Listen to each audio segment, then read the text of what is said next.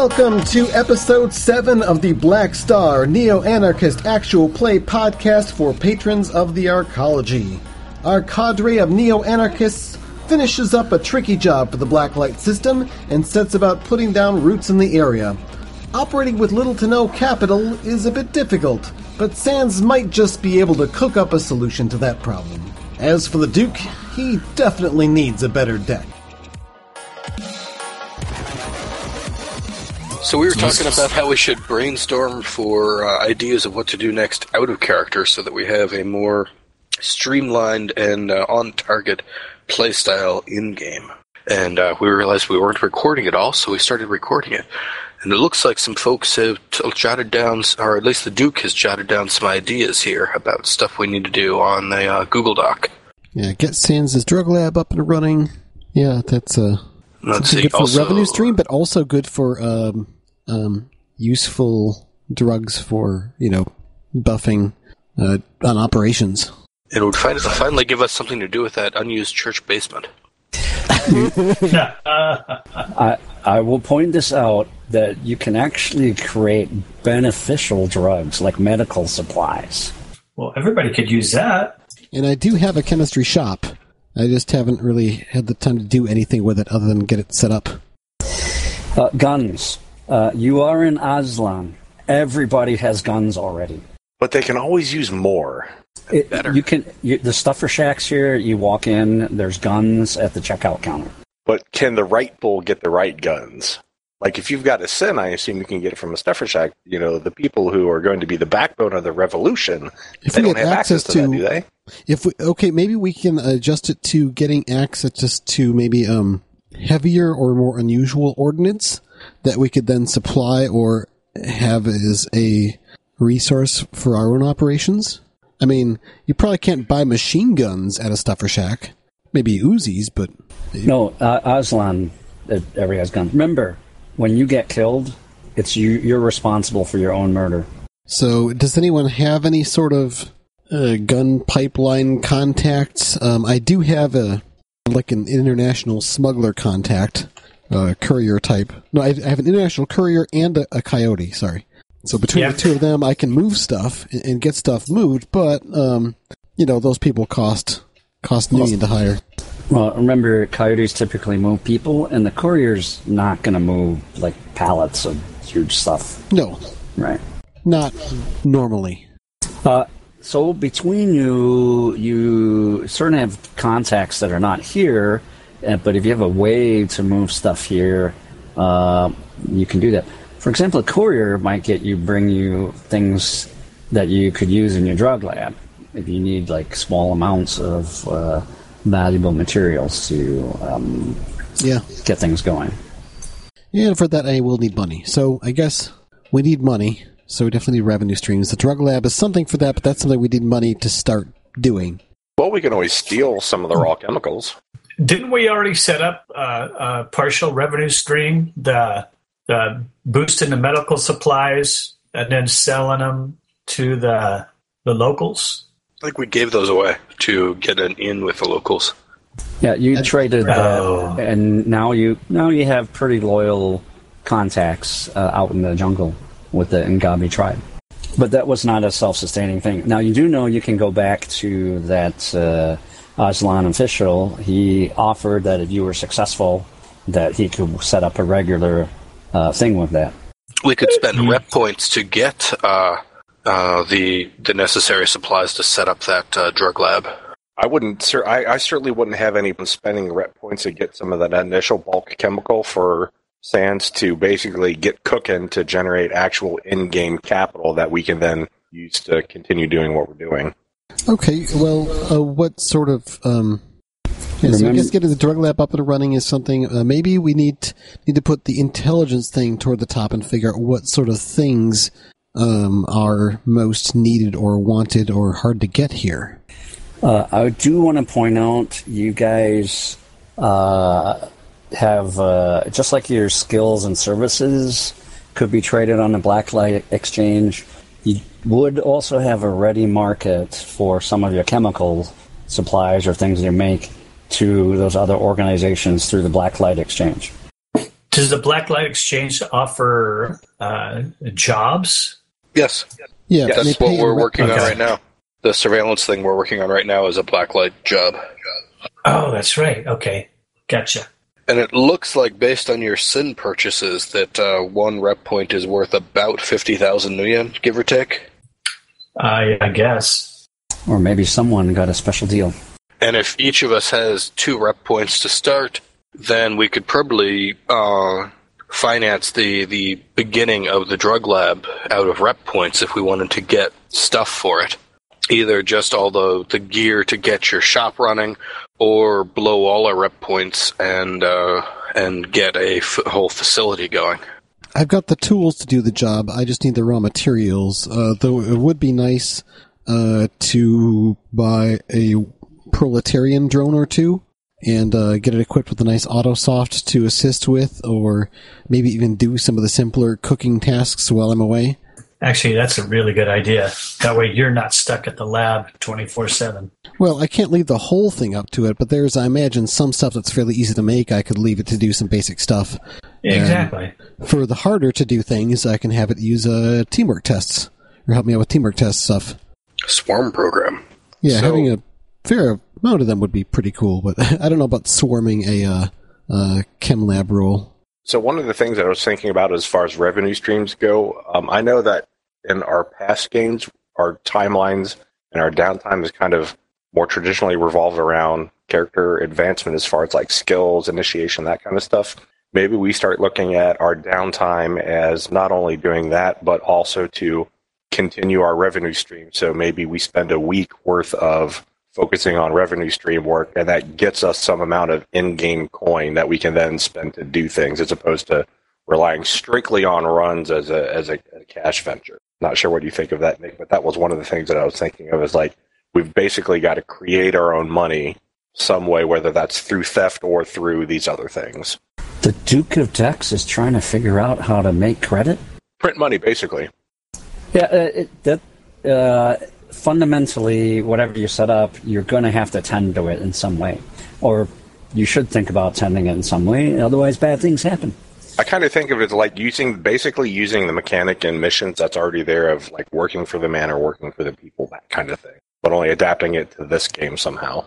Uh, it, so, in some respect, uh, the downtime could be where, yeah, we're going to devote a month to this, and lifestyle goes on, whatever, and um, there'll be some reward for saying I'm dedicating my downtime to making sure this part of the operation is running, and we can we can uh, uh, we can kind of do a fade to black, or actually the montage of uh, things happening you know, montage of the chemicals bubbling and coming out and pills going out and being pressed and being sold and people eating them and dying and whatever.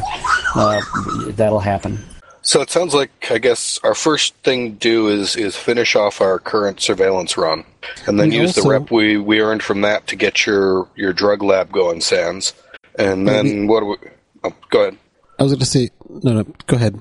And then I guess we'd want to find a more more active thing to do after we have the drug lab, uh, lab up and running. The drug lab should work as a, as a nice uh, both a, an in-game uh, uh, boost for for drugs as well as a uh, kind of a background, uh, you know, despoiling the community in exchange for filthy lucre that we can fund to take down the uh, the corpse. And uh, I think I guess- uh, concurrently at that time, though, we also need to focus a lot on the community building stuff. We haven't really made any impressions with the local community much, at least not officially. So I think a good resource for that is going to be Padre in his church. It'll be good, like a good central hub to maybe like we can hold meetings there, secret meetings. Uh, we can use it to distribute um, goods, like not the illegal illicit side of things, but the uh, you know the medical supplies or the food or the. I um, like you that know- uh, free store and food bank idea that somebody has down here. Yeah, and I think I think the the church is probably a perfect vehicle to do that with, and that can become a very Yeah. useful hub and a way to gain the support of the local people. But I also think we need to reach out and make contacts with local. Um, I think gangs. I mean, are there gangs around here, or is that not a thing in Land because they're wiped out by the I, I or tried something? investing it and getting it early on, but didn't get very far with it. Okay. So maybe you and your particular with your social skills can kind of help uh, get the um, the meetings going and whatnot, and get things running with uh, Padre in the church, but also keep an ear out and see if you can make some contacts with any gangs.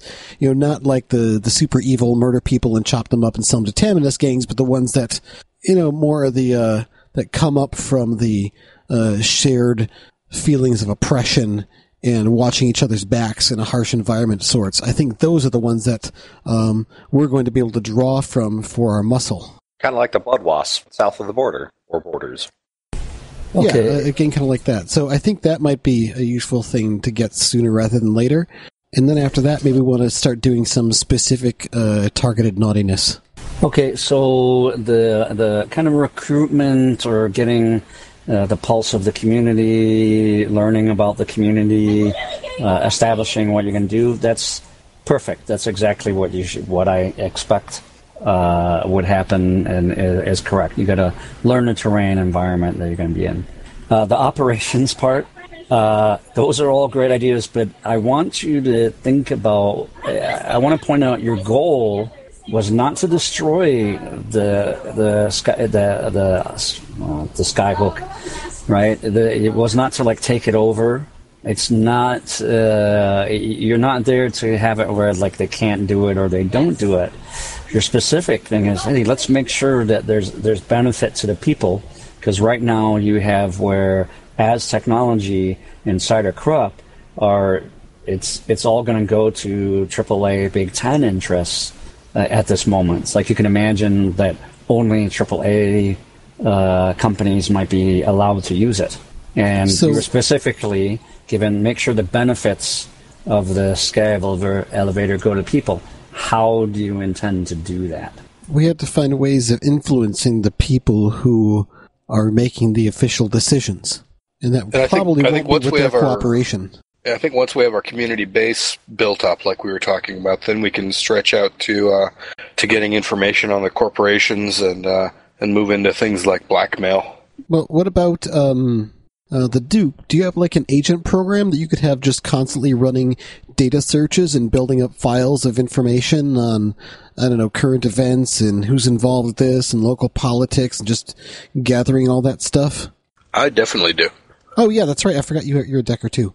I think uh, between the two of you, you might be able to have you know to let- let your agents do some of that uh, you know completely legal matrix searching type stuff to gather the information that we're going to need when so that when we're ready to start the operations, we have some of the um, some of the basic uh, information we'll need right at our fingertips. But the main point I was going to make is destabilization operations by themselves might actually be very, very bad for what you want to do. Yeah, I think we- Yeah. We might want to find ways of getting uh, people motivated to have protests or riots or things happening in specific ways in locations that will potentially be beneficial. But if, we could instead, you know, find out how we can uh, you directly influence and get a, get some leverage on uh, people as well, I think the the blackmail and extortion side of things is going to probably give us the best dividends. But we Well, need yeah, to you figure out who to blackmail target and and how. You blackmail and extort who you can, and then the people that don't want to play ball, then you work on them a different way. The Luddite approach. Yeah, we may need to take some of them out of the picture. Yeah, I was thinking of uh, blackmailing in order to, to open things up to uh, you know ensure that uh, loopholes are added into the, I guess, uh, um, rules of how the space elevator should work to to allow smaller corporations and groups to to get access. Good, and I think uh, lately you're probably the best for doing the um, the corporate and the rich style hobnobbing. No offense. Yeah, most likely. I am an elf after all. I'm actually not bad are. with the social skills too, but I'm especially good at con with fast talk, uh, backed up with a little bit of etiquette and lots of intimidation. I, I, I basically just know enough etiquette and negotiation to stay out of trouble and uh, maybe teamwork stuff. But yeah, fast talk and intimidation I'm pretty reliable with, though, especially if I have the right drugs on me. So I think the other big problem then is that we've been having trouble with this uh, um, run that we've been doing. I think we figured out a um, a course of action was to get the stuff we needed dropped off in the house using uh, drones that looked like they're delivery and maintenance drones, and then pick them up again later. Uh, but our rigger's not here. So I don't really. I think like that was like the last step of what we needed to get done, wasn't it? I, for one, wouldn't mind fast tracking the end of this uh, particular run. By the way, Okay, so uh, uh, I guess in in kind of a summary or broad view, uh, it's what I mentioned last time is the the depth of detail in the information determines the quality of your success in the run. Right, so you guys did a lot of very good basic stuff about here's where they generally are, but uh, uh, detailed information that you might want, like what does the interior of the house look like? What is the pattern of behavior inside the house? What does the office layout look like? Uh, who are the people in the office? Those kind of details you are struggling with, right? Or hadn't gotten around to doing things to get the, that information. uh, I believe we did get um, uh, like tags on the uh, vehicle that she uses to travel out to different um, um, rigs out in the ocean. Yeah. So you basically can go here. You you can over a week. This is where the target is. Like they're in the house, or they're in, in, going from the house to the office. Uh, at the office, they're traveling out to this rig and this aquaculture farm, and they're going out to this ship. It, that information about where the target and their movements, you have that. You established. Uh, you did. Uh, you observe directly, and you attach tags, and you have cameras on the route. So you have all of that information available, which is pretty good, right? So Well- if anybody wants to know where their target is and the pattern they follow as far as moving around, good If you information. guys, if you guys like, I'm pretty sneaky, and I'm rather savvy with uh, some basic electronic stuff. Um, I could probably do the um, the drone insertion to drop off the uh, the listening devices or, or the sensors that we're going to drop off in the house. Um, I'd have to pilot with a comlink and not with an RCC. It wouldn't be as good as a rigger, but uh, the sneaking skill that you use for it is basically the same general dice pool.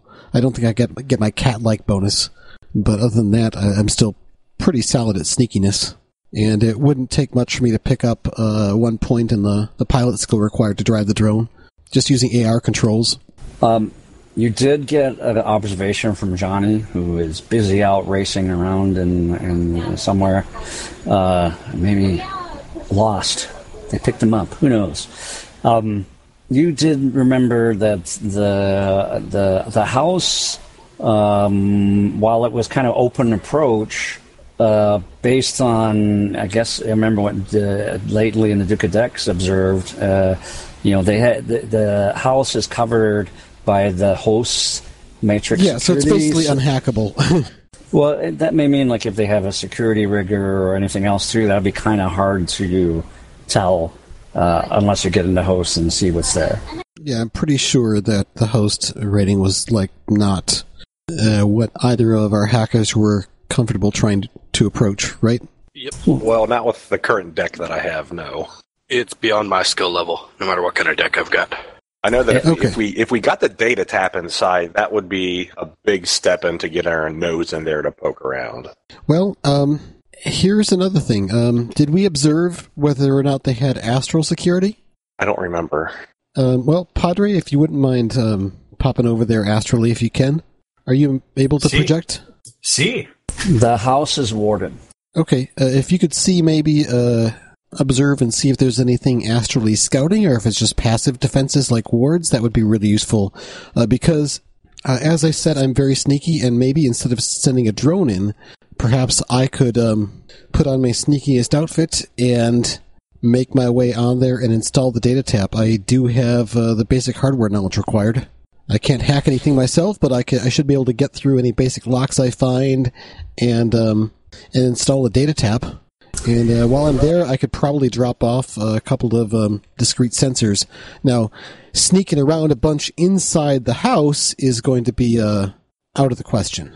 But um, if you could, if you could cover me in the matrix and prevent me from getting noticed by things that, that might be searching for people running silent, I bet I could pull off a sneak. I- I've been observing that place for a long time. I've got a couple ideas. It's going to be really risky, and I'll need uh, some help, a distraction ready to go in case I do get spotted, so I can bolt. But uh, and I wouldn't mind getting some special chems ready for the operation as well. I'll have to think about that. But um, But that might So- be an option. All right, your last, uh, you know, so the last time you guys did this survey, you know that definitely there's motion sensors are prevalent uh, on the grounds. Uh, there are some other sensors you think. The house is warded uh, for certain. Uh, they tend, uh, this neighborhood, uh, hold on. Um, the, um, uh, they don't have like physical guards going around. Most of this is tech based, and there's obviously magic.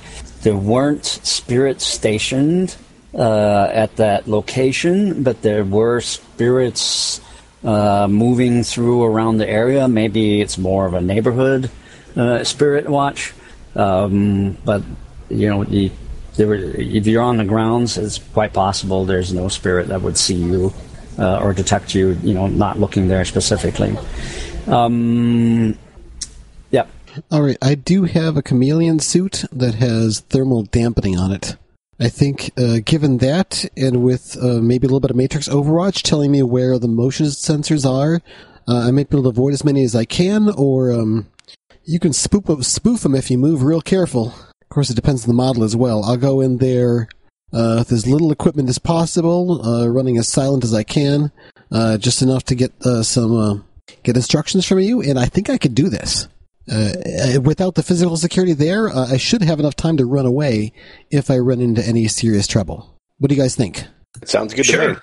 I think we should plan for your uh, extraction uh, I under the assumption that things will go badly. I think that's more important to plan that than it is planning getting in. Okay, so what can you uh, three do to uh, protect me uh, without uh, actually physically tagging along and sneaking in? Uh, in the event that I get spotted and I need an extraction, uh, what's the um, what's the area like around the house? Uh, what sort of terrain do we have? Were they wireless sensors or wired sensors? you uh, you you can you know that uh, there are motion sensors based on your observation. Like obviously, sometimes people trip them off. Wildlife comes in and do it. You know that there's things tracking it. Plus, motion Well- sensors are actually sending out signals. That's exactly what I was about to say. I think they give off ultrasound, so with an, a passive ultrasound emitter should be able to detect them. Well, I was wondering if they were That's- if they were wireless, we might be able to hack them to set off false alerts. So No, if no. you're detected, Hold we might be able to Think- spam them with other uh, other alerts that might draw off the uh, the attention from where you are. I think you're on the right track here. However, we just got done deciding that this place is pretty much unhackable. Um, you can hack them without dealing with the electronics, though. Uh, maybe have a spirit or some sort of a projectile launcher or something actually trip the motion sensors physically. That's a whole bunch of mojo I don't know about. It's not Mojo. Do you Yeah, have, Padre, you can summon spirits, right? Do you have security procedures? So I do most, uh, mo- most somebody does. Oh yeah, I do. I got Matrix City corporate security. Yeah, the Duke that. So the motion sensors typically you can tell because there's those ultrasound fields or whatever. They could be wired or wireless, depending on you know how convenient people want them to be. Um, Sans, you know, yep, it's it's an infil- it's an infiltration plus agility test. It's pretty hard, but you can do it. Uh, you do. Uh, you do know you have you have to. It's especially difficult if you're combat wired. Um, but that's that's a, a, a base thing with it. For That's not a problem for me. yeah, for you uh, Deckers, um, a motion sensor is a device. Uh, it could be running silent. Uh, remember that uh, even though the device may be slave to the host and use the sa- saved defenses, if you're close enough to it, you may be able. If you can find it, uh, hacking it directly is is uh, probably easier than hacking the host. Now, what you do run into is if the motion sensor is slave to the host and you hack uh, the motion sensor, it's possible to alert something in, in the host because you start getting marks there. Here, here's the thing. If I encounter a particularly difficult device, whether it's a sensor or a lock that I'm having trouble getting through, um, I could always install the data tap, which gives you direct access just to that thing. Uh, and then, of course, you could use it to get your foot in the door for the host, but other things, hacking the host is difficult. But the individual stuff that you have the data tap to will be really easy to hack. Yeah, I think this is going way off the direction I was planning on with it. I was just thinking that, you know, if we could wirelessly hack devices, we could set them off um, around to uh, to draw forces away from where you're retreating.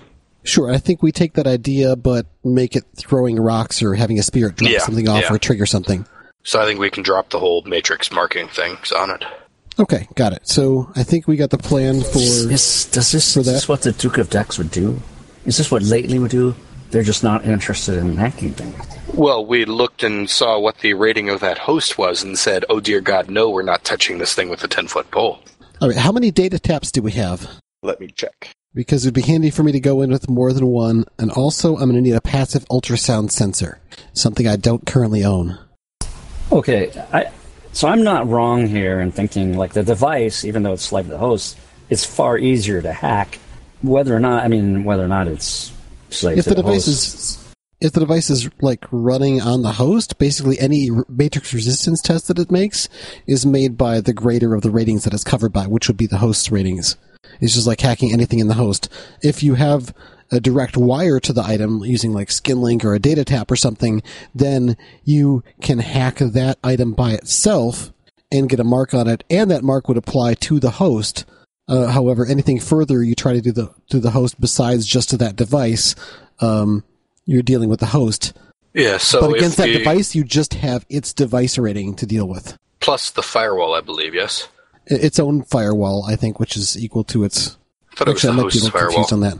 I think you just deal with the devices, device itself, and the host's rating and firewall doesn't matter. I thought it would be, uh, but it's still vulnerable. But I, yeah, I guess maybe we should verify that. Yeah, because the, the host rating is a rating 9 host, which means it's rolling at least 18 dice against us if we do anything against it. and that's an optimistically low number. Yes. It's more like it's more likely to be 21 dice. Yep. But uh, yeah, and uh, if we can get to the device itself, my understanding was that it was the device rating of the device, which would probably be one to three plus the firewall of the host, whatever which case, dro- would drop easier. it down to yeah, which would drop it down to like 15 dice. So anything that I can attach a data tap to, uh, you have a good chance of hacking that thing. Anything else, you probably aren't going to be able to hack it. So one of my goals is going to be to see if I can install a data tap somewhere where it won't be noticed. Another goal will be to drop off um, whatever other sensors we want to drop off here. Preferably something that's going to be passively recording and not giving off a matrix signal that we can recover again. So you would get the slave's device rating plus the host firewall. Yeah, which is like, uh, you know, 14 dice at the most. Well, 15 at the most, I guess. Yeah, and then if you use a direct connection, you just use the device thing. Yeah, the direct connection is what the data tap gives you. So I mean, you still get a pretty good benefit hacking the device directly. Yeah, the data tap makes it manageable-ish. Yeah, for the individual thing. So anything I can sneak up to and stick something on, we can hack. Uh, but as I said, I'm, I'm just going to look for a good out of the way, way place to install one, and then I can drop off whatever other uh, sensor type thing we might want. Maybe one or two like nice, well concealable sensor arrays that have a good range of stuff that can record. Right, but uh, like a motion sensor is not going to be more than a device rating two or three device. Right. Yeah, I, th- I think we've got we've got a good plan for those. Um, the other thing then, so yeah, one of the things is if I trip the alarms, you guys are ready to. Plan A is assuming that stealth is not blown. Um, you're going to try to trip off some other motion motion sensor alarms away from me. Let's say it goes farther than that, and um, the alarms are it's definitely blown. Uh, I have no chance of continuing with stealth except uh, for brief periods of time to maybe get away and not die. There's no chance of sticking around and continuing the operation. Um, what do you guys do to get me out? Uh, Padre, what have you got? I can summon the forces of the elemental world and bring them to bear to help protect you, to help move you quickly and quietly and invisibly. You know, I move pretty quick already on my own. I think having that backed up with the spirit movement power is uh, maybe our best plan for extraction. See, I, How many I agree. spirits can we have available? uh, out of game? How long does it take to bind a spirit? Because I've got one bound and one summoned. Yeah, I we don't believe it's do this force hours. Yeah. So, So not d- something that's you do in an emergency, but uh, if we got time to plan something, yeah, you got time to summon and bind. Takes money for Right. binding materials. It Uh, does, yes. Yeah, and that. Well, You could always uh, use blood magic and sacrifice someone. it takes time and karma and the right training. Um, so, Padre, then, um, with what you have now, could you do that? Uh, you, you might be able to have two spirits then, because you've got one bound and then another one you can summon, right? So you could use one of them to do the distraction if necessary, and then use the other for the movement power. Um, do you have the right uh, combination of spirits to do that?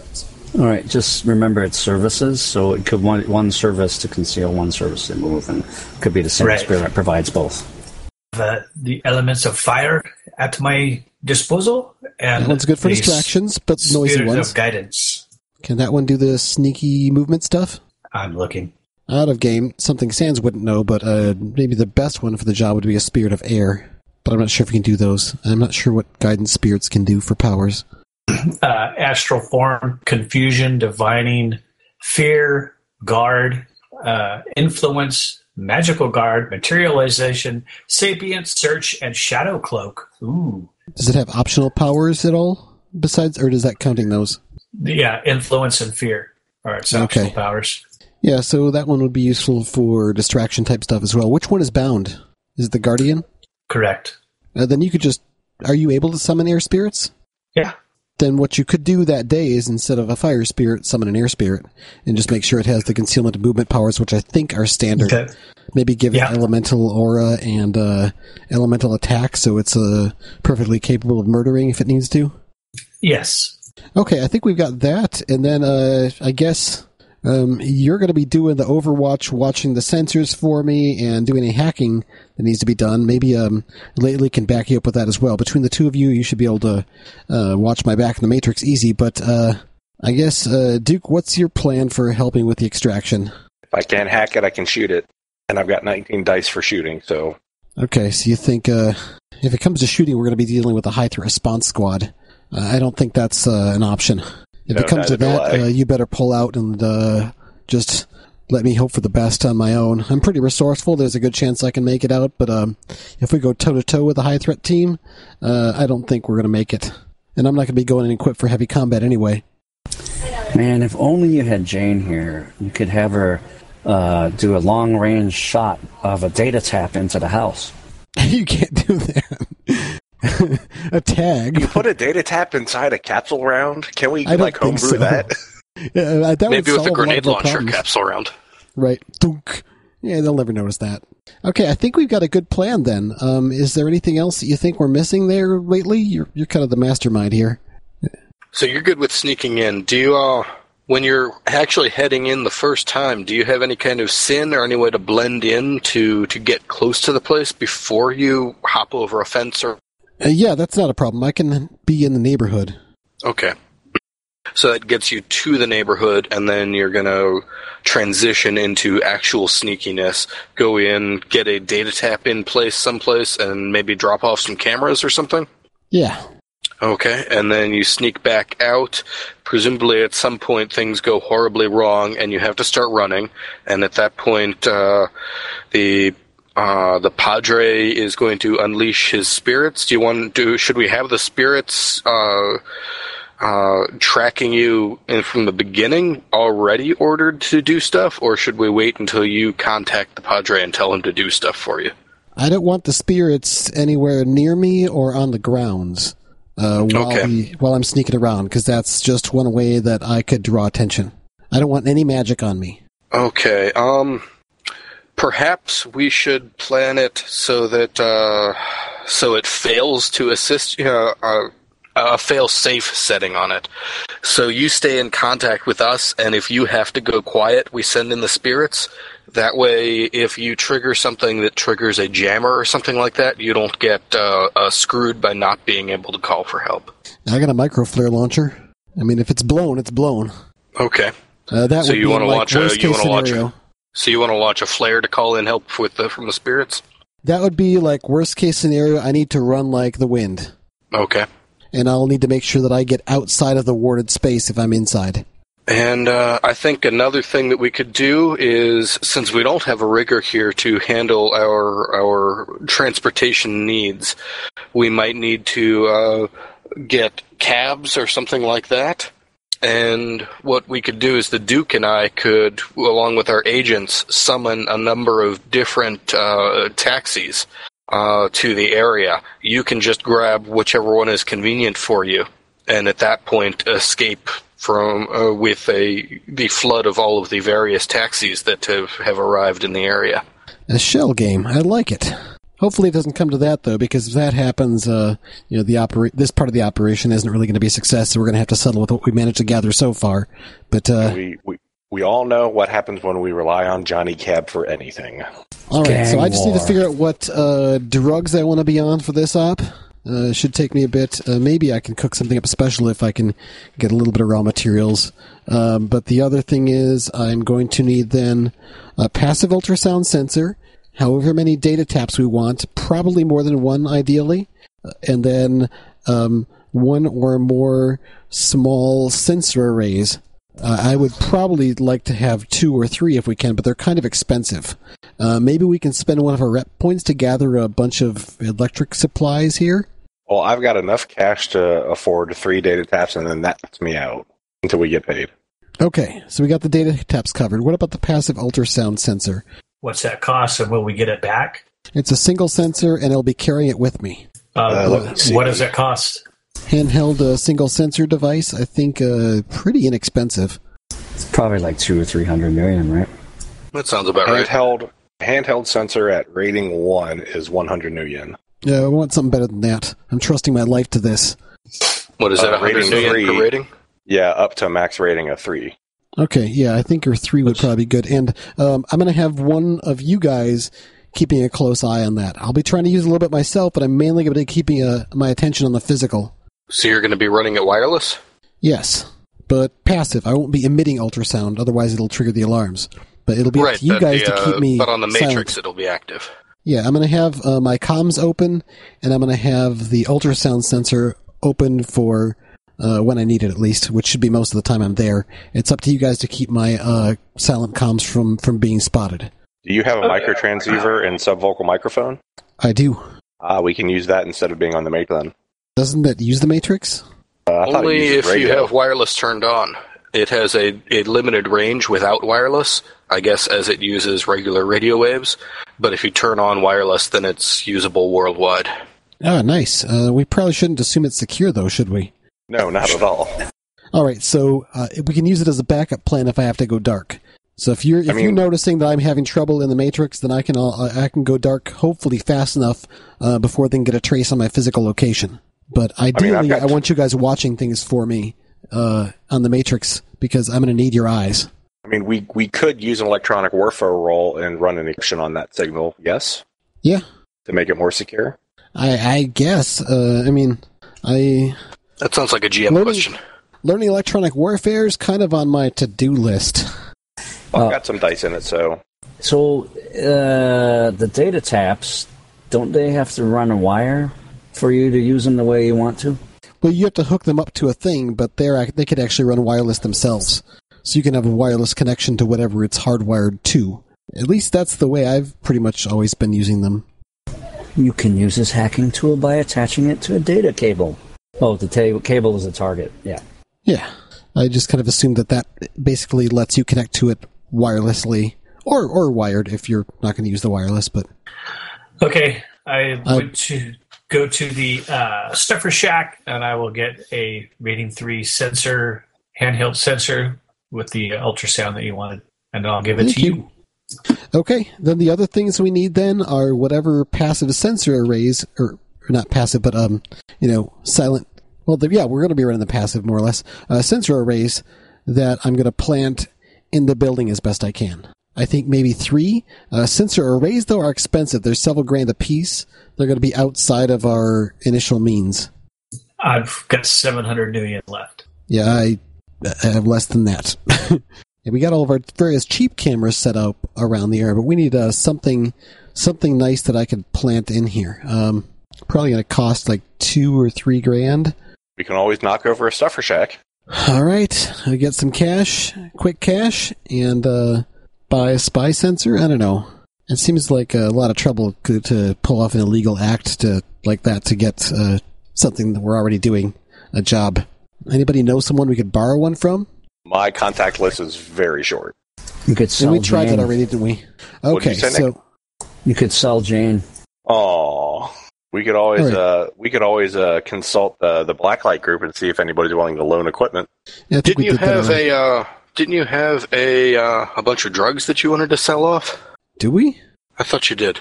I, I might be misremembering that. I haven't gotten around to making anything yet. I haven't had a supply for raw materials set up yet.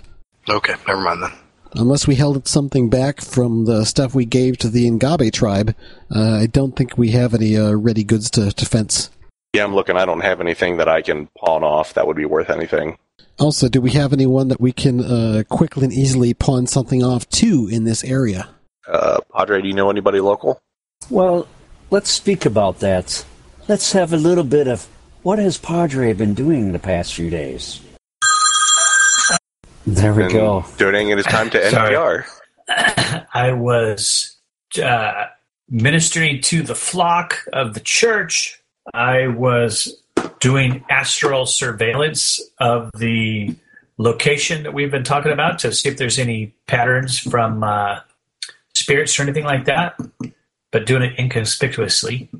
Uh, and uh, setting up my uh, three rating six big sins. So, you know, before you filled in all the things on those sins, you could have sold one of those. Oh, yeah. I should try to sell one of those before I fill it out. Yes, that's what I did. I sold one. And how, uh, yep, how much uh, you've got a, a rating six in? So there's a base uh, black market price you can get rid of it for. So you don't uh, sell it for, you know, you're uh, fencing the loot. You guys know a fence or somebody else you can get rid of it through? I have a coyote contact. He might know somebody. Oh, a Otherwise, I got coyote. a fixer or a street. you- Yeah, a coyote. That would be You- good for. Uh, He'd just want to buy it, wouldn't he? you would think. So now we have the fencing the loot rules. I guess lately, do you have someone who might buy it? You seem maybe the, the most equipped to squeeze the most nuyen out of a sale like this. Yeah, Yeah, I he's could got the probably find tongue. somebody who'd be willing to buy it. Either uh, either I could talk to your contact, uh, or I've got some folks that I could probably uh, track down to sell it to as well. Well, or you could sell it to that coyote, but have Lately sell it for you. Yeah. There we go. He's a connection to loyalty four. Well, loyalty four is just a flat twenty percent if you're just doing a straight up sell sale to him. I think, but um, maybe lately can get us more. You could try. Oh, excuse me. He's a connection for loyalty two. I had the numbers Oh. backwards. Then like ten percent would be the the amount we get for just a straight up. Here, want to buy this? Okay, here you go. Deal done. Uh, I've, if, for, if for that matter, I've got a contact that's loyalty three and an international courier that's loyalty three as well. Uh, an international courier and a coyote, both lo- both loyalty three. So those would be good for fifteen percent. I've got a If, fixer uh, out of Bellevue yeah. that would give me twenty, but Oh, there you uh, go. I bet I could find somebody locally that would sell and would pay even more. All right, you're up. As I look up the rules for uh, uh, fencing gear. Page 418. I think it's an extended etiquette test. I can step away for a minute. So, uh, so you, you're gonna sell. You, you have someone you know. You're gonna uh, find a buyer. So we're gonna skip the find a buyer because you're gonna use one of your contacts. That's the extended etiquette test. Then the second step is selling the item, and that's the negotiation and charisma roll, uh, where it's a base 25% and it's adjusted uh, by the net hits. So we let, need to let me know. We need I was gonna say, let me know if my uh, connection sounds shaky. Your voice? Yeah, so I uh, I've been using. I finally opted into uh to to purchase into a VPN, and I've been using that. Or I actually just kicked it on, and I wanted to see if I sounded okay still. You sound as terrible as usual, even more terrible. Well, damn, that sucks. Yes, there's just like this waver in your voice, a quivering, kind of back there uh, about the way you speak. Oh, that's my general un- uh, uncertainty about life coming through. Okay, so it's an opposed negotiation and charisma test uh, between late. Uh, is, uh, is it lately? Yep, Who's- but You're doing the negotiation test? I believe so. Uh, and your target is somebody's courier we need to know their negotiation? Who's this uh, coyote? Uh, he is uh, James Needing, Connection for 4, Loyalty 2, unless you've got someone better. But what's your coyote's negotiation skill and charisma?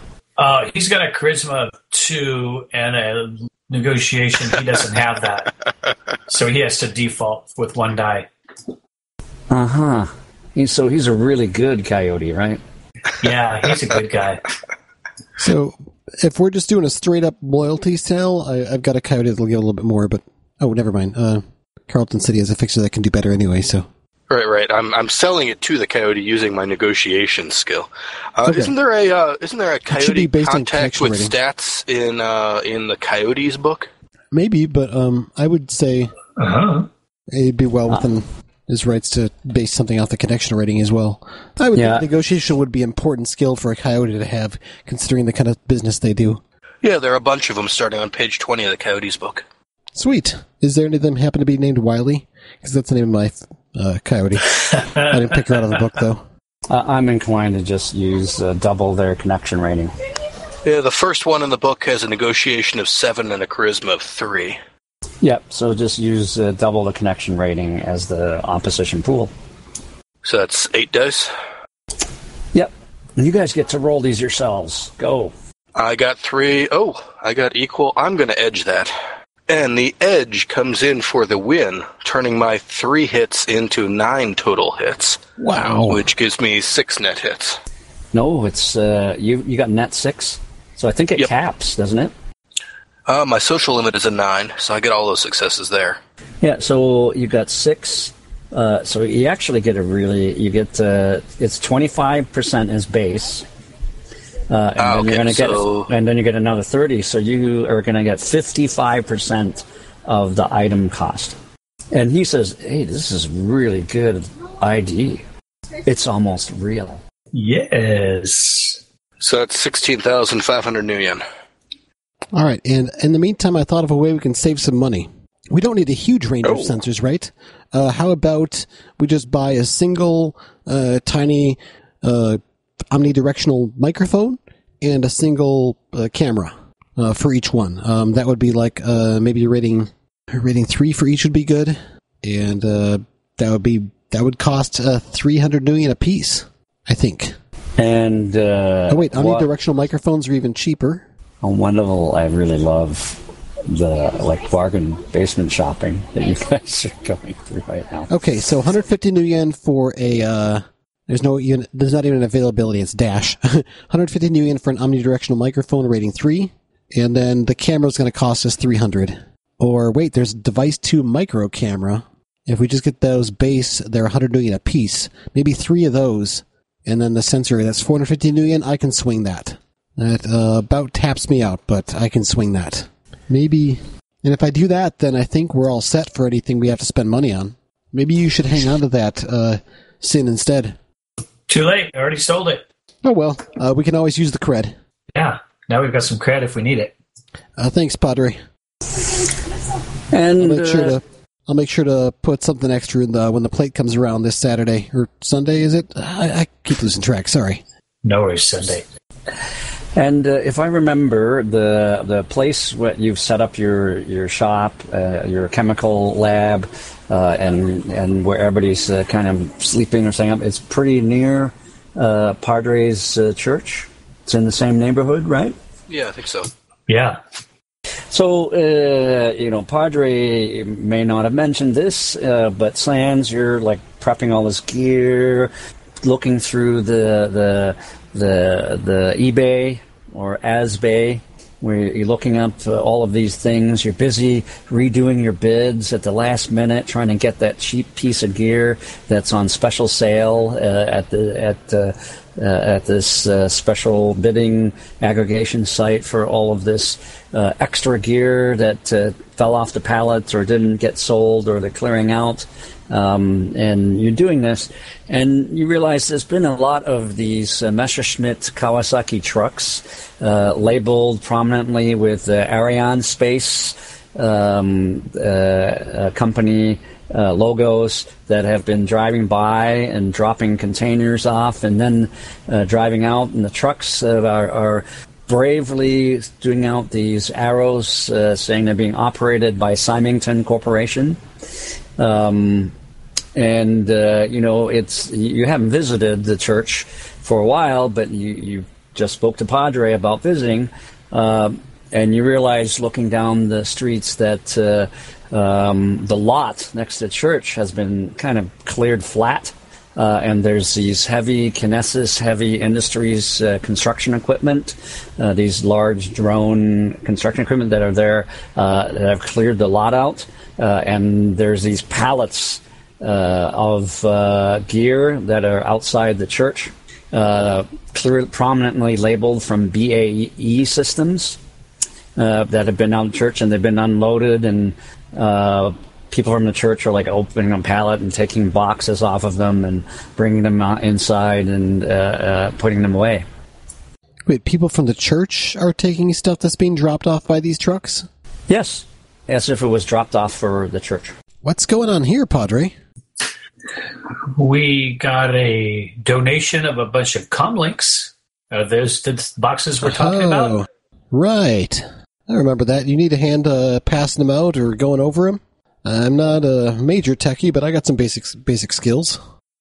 Yeah, that would be excellent. All right, I'll, I'll give them a hand um, distributing the com links and making sure they're up and running, and I'll I'll I'll talk to people and help them get set up with their basic functions. If anyone's like horribly computer illiterate, I'll help them get it set up with the voice activation and just generally uh, spend a good chunk of time at the church uh, helping out with um, helping out the people. Well, um, all of these uh, comlinks, these Hermes Ikons, have come preloaded with um, the most recent additions of uh, uh, pretty high, uh, a lot of uh, software packages. Um, there's map softs. There's a lot of teach softs uh, and instructional softs in there. Okay, and they're I'll all make sure, default in Aztlan or Spanish and German. I'll make sure people know about the additional software installed and how to get to it so they can uh, learn whatever skill they're interested in uh, or bring up the maps. Just in general, I want to make sure that we are, well, for one, I want to make sure that I help people, but also want to make sure that people associate us helping them as much as possible. Yes, perfect while I'm doing that, I guess I'll make basic conversation and ask about people's uh, how they're doing, and just see if I can get a feel for stuff, and maybe see if there are any uh, maybe really minor local problems that we could deal with, like so and so needs some fresh water and they're having trouble getting it because they're plumbing or something, or I don't know. Uh, any little thing that we might be able to potentially also be able to put a little work in to help people out and endear ourselves to the the local downtrodden. Well, uh, you could always create some basic medical supplies and chemicals in your chemical lab. Yeah, I try to get a feel for what sort of things might be most um, well received here. Tequila. Yeah, tequila is all well and good. Yeah, I guess I could do some basic stuff like that, but um, the reason I can't set up a still. Yeah, but besides that, uh, if there's any particular medical supplies, I do have a little bit of medicine knowledge, a lot of first aid if anyone's in obvious need of immediate medical attention, I'll, I'll offer them a little bit of help with uh, some of my supplies and skills. Well, uh, the most efficient thing to do is actually offer to run uh, kind of an open clinic, uh, maybe two or three times a week. Good. I'll mention that to a couple people. Like, I'll pick a couple times that I don't think I'm going to be busy. Just say, yeah, stop by these times. Spread the word. I'll be here for a couple hours every Tuesday. Uh, say 2 p.m. Uh, right after Fiesta time? Or is that more 3 p.m.? I don't really know when Fiesta time is. But uh, just stop by the church after Fiesta on Tuesdays. I'll be here for a couple hours and uh, you know provide what medical care I can. Uh, if you fiesta, know anybody, siesta is when it's too hot to move. Oh, siesta, not Fiesta. Yes, okay. So I tell him to stop by after siesta. Uh, it's probably not a mistake that Sans makes because he actually has points in the language. For a fiesta, you need something to celebrate. Okay, uh, so yeah, there's some mysterious benefactor of the church, or maybe not so mysterious. There's that one guy from Bandcamp. Oh yeah, oh, it sounds like we've got all our legwork done. Yes, are we ready to go? Yeah. Oh, and it's so. all yeah, and it's all transnational communication software. Uh, very important that I named all of those companies because anybody who knows knows exactly who they are. They're all subsidiaries of Saeder-Krupp. You know that they're listening on, on all of our conversations that these people are going to have for now and into the future. Well, that's why our techie guys can uh, make sure they're not bugged or have like tracer beacons or something before we hand them out. I would totally be down for debugging and cleaning all of those. A thousand, a thousand Hermes Ikons. That's why they make Cram Novacoke as and my favorite long haul. All right, so uh, in preparation for my infiltration run here, um, I'm going to be going with my lockpick set, my micro flare launcher, my micro transceiver, some myomeric rope, um, my really nice uh, chameleon suit that I'll cover with some basic street clothes that I can easily take off or put back on. I'll have my uh, toolkit for hardware. Try to keep the gear down to a minimum if I can. Uh, no weapons other than the one that's stashed in the uh, skin pocket on my head.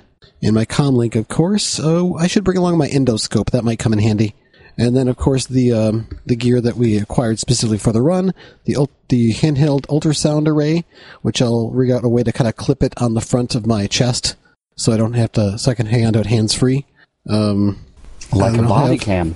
Yep. Then I'll have uh, one rating three omnidirectional microphone and three micro cameras, which are rating two, and then I've also got the three data taps. I'll make sure I pack all my kit as efficiently as possible for easy access and practice uh, taking it out and putting it back in without being able to see and that sort of thing. So I'm ready for the operation. Okay, Sans, I got something important to tell you here. You're you're prepared. You have all the right gear. You've got the backup that you need. There's no reason to be concerned about anything. You have totally got this. You're prepared. When you go in there, it may seem like you're all alone in the middle of enemy territory, but remember, you've got uh, you've got backing. You've got spirit support. You've got matrix support. You have an exfiltration plan in place. So there's no reason to get uh, flustered or frustrated at any point. And uh, you know, worst case scenario, you pop that flare, and uh, and we'll be there to help with the with the spirits and anything else that you need right away. Okay, you've got this. Thanks, man. That makes me feel pretty confident. As I As use I- my leadership skill to uh, assist him. So I uh, take uh, pop a psyche out of a uh, pill and uh, toss that down just a few minutes before going in. And those drugs will really help you. Don't worry. Yep, uh, I'm actually going to bring along a dose of Betameth. It might be dangerous to take along with the psyche, uh, but I might need a little boost in case I get in trouble. I'm going to summon an air spirit for six uh, and have it on standby in case it is needed for the extraction. The Duke is also going to pop a little psych as well, just for that extra logic boost. I got five hits to assist late uh, to assist uh, Sans with his uh, well with whatever. The spirits are with you today. Eight hits on summoning. You have zero hits. Uh, you still take two drain, uh, and you get eight services. Woohoo! Uh, what's your limits? My mental limit is is it mental or astral? Yes. Nine. Yep. So eight services, unless you've got like spirit Yeah, when whisper or something. When you're summoning a spirit, the limit is the force of the spirit. So I got six. And Unless you're summoning it from train. within your, unless you're summoning it from within your magical lodge, that adds its rating to your um all your limits what you're casting. So if you have a lodge you can cast I- from, you might as well summon from within that. I do not have a lodge, but I have money now to buy reagents to set up a lodge and possibly bind more than one spirit. Cool. I think we're set uh, for now, though, with spirits. Uh, I don't think we need to wait to go in. I guess uh, when the time comes, then we'll uh, kind of take a few cabs out to the area. I'll take my own, uh, be broadcasting my sin, and uh, get you know in the general vicinity. And then I'm gonna try to find a nice place to um, uh, get nearby where I'm not being observed. And this will probably be one of my more important stealth checks: uh, is to find a good place to kind of shed my outer layers uh, pull up the uh, face mask on the chameleon suit and activate it. So um, uh, lately, and Duke and uh, Padre, are you going to be in the neighborhood or or what? How close are you guys actually going to be? I'd like quick, to be in a cab in the neighborhood, and uh, I think we're also trying to to summon a number of cabs to the area to kind of flood it, trying to time it with uh, with when uh, Sans is going to be escaping. So uh, probably almost immediately as he's going in, we'll be summoning cabs, if not before then, depending on how long it takes a cab to arrive in the neighborhood.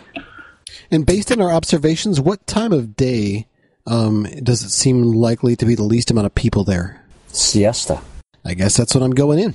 So much for a nap today. All right, and uh, oh, I should uh, mention a correction. It is not beta meth that I'm carrying. It is a dose of jazz, little inhaler popper thingy. I'm not taking it yet, though. I won't unless I have to. It's got a nasty crash. It's just sitting right there. Uh, I just hate You know the you want crash to. effect. Oh, I will use it without hesitation if it's needed, but being dep- really depressed for, uh, uh, you know, anywhere from 10 to 60 minutes, um, despondent miserable emotions, and no thanks. Just make sure you're asleep for that hour. Good point. Yeah, we hit you with some slab and you'll be good to go. Anything I can do to ease you on your way to taking lots of drugs. Uh, Sans is a pushover to that degree. That's, uh, that's, uh, part of the character concept is, um, Okay, he's really good with that stuff. to set the scene, you took a job from the Blacklight Exchange to do a surveillance on Adolfina Benavides Campillo. You generally uh, you put a tracker on her vehicle. You know where she works. You know where her house is. You can observe the exterior of the house, her whole route between home and work. Uh, the exterior of work, you tagged her chopper so that you know uh, when the work chopper takes her out to the field to various locations for her company, which is Is this a quiz? uh, if you have the answer, you can certainly make it. I'm just looking it up. She is the executive vice president of logistical planning for Maritech Enterprises, which is an aquaculture company that is a subsidiary of Aztechnology. And the offices are in Panama Viejo, which is the old area downtown. And the place that you're going to right now is the Residencia Campo Verde, which is up on the hills above Panama City. Uh, it's on a hill overlooking a valley that is a commercial uh, district, uh, kind of a long strip mall where people can do lots of shopping. And then the hills overlooking it is uh, a high end, uh, high class neighborhood uh, that would be what you would consider a gated community, except there are no gates other than tradition and fear of the poor being in a place they shouldn't be. It's a kind of rich neighborhood that if you're poor and get shot, you're responsible for the for your own murder. Yeah, so um, as I feel the psyche kick in, I'm I'm changing, uh, you finding a nice little out of the way place uh, just outside the gated community, uh, maybe behind some bushes or in a bathroom stall, and I'm going to shed my outer clothing, and underneath I'm wearing a skin tight chameleon suit. I pull up the hood and face mask for that, and activate the ruthenium polymer coating and thermal damping which makes me blend into the environment both visually and uh, thermally. Okay, so let's have an etiquette roll or a sneaking roll for your uh, entry into the neighborhood. You're getting to these environments. All right, uh, I've got my uh, all of my systems online, uh, ultrasound sensor ready to go. Um, my uh, comm system is all running silent. I'm inviting a mark uh, for each of you, uh, teammates. Let me know when you got me online, and uh, just make sure everything's running okay. You want me to roll a whole mess of dice for that? You don't have to roll for it. It's automatic because then I'm inviting. Mark. Uh, so you, both you and uh, or any of you can uh, put a mark on my comm link at this point. So I assuming I'm riding in the car with uh lately and he's gonna be more of the eyes and I'm gonna be more of the ears, so I'm gonna work in a hot sim if that's kosher. Works for I me. think. Uh, where's Padre then? Down the street in a vehicle, out of the way. You have a vehicle? I, you don't have a vehicle, do you? How did we get here? We had to have I some took a kind of cab. vehicle. Me too. So does that mean I'm hiding in the bushes? Now, it's. Uh, I want to be clear, everybody. You're perfectly safe because this is one cab. So maybe you should all take one cab and I'll take uh, a second cab. Okay. Ouch. So you guys can all be in a cab together. yes, I'm sorry. I'm really not. Maverick has trained me well. Yes, he has. And I believe we have a number of other cabs incoming that should be arriving shortly. One way or another. Well, um, once you guys, oh goodness. Once you two uh, um, verify that you've got me on on comms and sensors and are tracking my position and everything, then I will make my way and like, all right, lately uh, I've got to sneak into the neighborhood. Talk me through this. All right, just like we uh, just like we discussed. Yeah, and of you course, make uh, a turn here, and uh, yep, watch watch out for that uh, that uh, one house with the uh, the yappy dog. Okay, you can cross the street now, and uh, all right. So, how much extra did I get from the leadership teamwork? Five. I got five successes on my roll. All right, that's five hits on my sneakiness. Not a very good roll, but not bad either. So you've uh, safely managed to get in this neighborhood, get all your preparations. You're ready to jump that fence and get in. Uh, things are looking good so far. Uh, so you, the entering the grounds, the fences are really decorative. Uh, in fact, you can walk by it in places because it doesn't completely uh, um, block uh, entry. It's just hey, there's a fence to just kind of mark the edge of the territory. There's actually a large, uh, a very nice uh, um, uh, vegetation, um, uh, groomed lawn. It's well kept, uh, taken care of, and there's actually a lot of sight lines. You're going to start sneaking across this with your suit uh, and stuff, and very slowly. So uh, this is where, as soon as you get on the grounds or in the grounds, there's motion sensors to the feet. So we're going to do the motion sensor roll. Yes, I'm going to be asking, uh, you know, Doc and Lately to help me locate the motion sensors, uh, either through the matrix and watching for their wireless signals, but also through the ultrasound sensor that I'm carrying, uh, that I'm running in passive mode. Uh, so that you they can guide me to where I won't have to move through the motion sensors, or where I will have to sneak through the fewest amount of motion sensor space. So it's going to be the fewest or shortest space. Essentially, an entire grounds is being monitored with uh, motion sensors. It's cheap and easy to put in, and they covered the entire place uh, with it as its base defense to kind of track uh, what's going on there. It's very likely the motion sensor and and uh, if there's almost certainly camera sensors. that kind of work together to look for oddities and other things like that. So that's in there. All right. So does this mean I'm gonna have to move really, really slowly across the lawn or something? Yes. Lovely. Are any of the uh, the motion sensors wirelessly active? They are not. Um, they are not. Uh, so they're all running silent, right? You, you can look, or as you drove by, you know, you knew motion sensors are there, but they they weren't. Um, they're not like showing up like here's a motion sensor that anybody can get at. So they're probably running uh, silent. You'd have to actually really look for them. Yeah. The, uh, so what my thought was is to try and find them on the matrix, and if they are wireless, then uh, get a mark and basically spoof no signal. Not not no signal, but a clear signal, so he can go more than a snail's pace. Aren't you being opposed by a nearly unhackable host? Oh yeah, that's right. Never mind. I mean, if you can do it, by all means, let me know. Uh, this is going to take me uh, half the afternoon to get across here, I think. Okay, maybe not that much, but still. Anyway, I will do my best to sneak through, I guess, the shortest possible path uh, to avoid as much motion sensors as I can and get near. I guess I guess I'll try to eye up and find a good place to um, to enter, whether it's a window or a door. I do have vision magnification built into my eyes, and we've been studying this place for a while. Anyhow, I, I, well, I think the huh, first the motion sensors. well the spoof command. Yeah, okay, that's interesting. You would need to have had a mark on the host in order to spoof the device because you need to have a mark on the device owners. I gotcha. Right. Yeah, the unhackable host one. Yep. So Yep. that's where slow moving and sneakiness comes into play. All right. So sneak, and it is a threshold three. All right, lately, uh, mind uh, just keeping my mind occupied here. This is a uh, worst. Uh, my worst enemy here is boredom. If I twitch a little bit too fast in a bad moment, it's all over. Yeah, it's not a problem. So, think through your uh, your drug lab you've been talking about.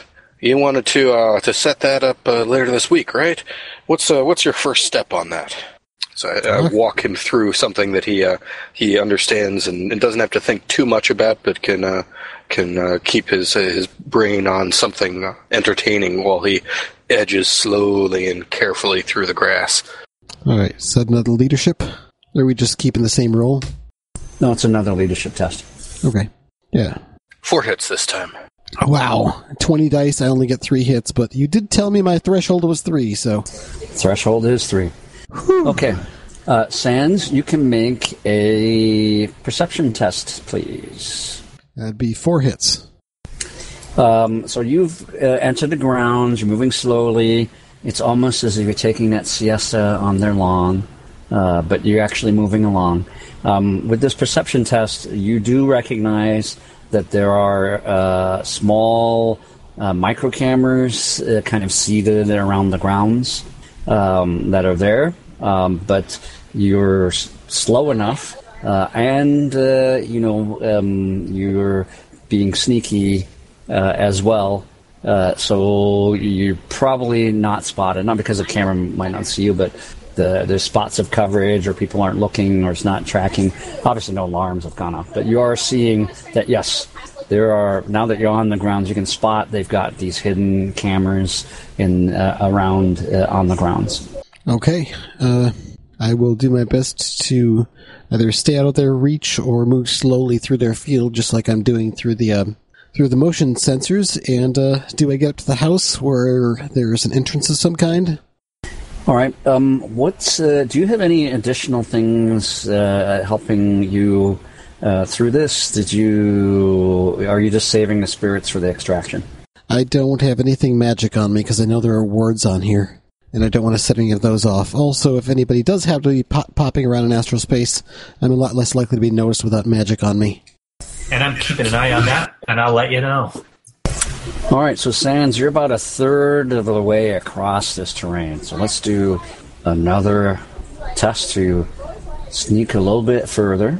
Uh, you are uh, better off knowing where some that these cameras are around and there. So um, you have that threshold three test to go again. All right, uh, leadership again, please. You know, it's like you're addicted to leadership now as well as drugs. I am. Five hits this time as I keep buoying your spirits. Uh, cap out my limit of eight on this test, then. That's counting the boost of him uh, helping me in my chameleon suit. So, So, so that's Yeah. a that's a fantastic, uh, um uh, super successes. You actually cover the rest of the way uh, uh, to uh, you're in the vicinity of the house, you're, you know, near a wall or something. Basically, in a spot that you can start thinking about and placing uh, some devices, or um, I think where you're going to data tap some things. do you, I have a good view of like the the yard from here? You've already gotten where you've been placed some cameras externally off the property that can scan or view the property. Okay, so the yeah, external you, you have it's the inside of the house, or you know, like looking in a window or something that you uh, don't have a view of. Okay, I'm going to try to get myself near a window that seems to have a good view of the interior of the house, and I'm going to try to position one of these little micro cameras such that I can look through the window, but is outside the house and is hopefully nicely concealed.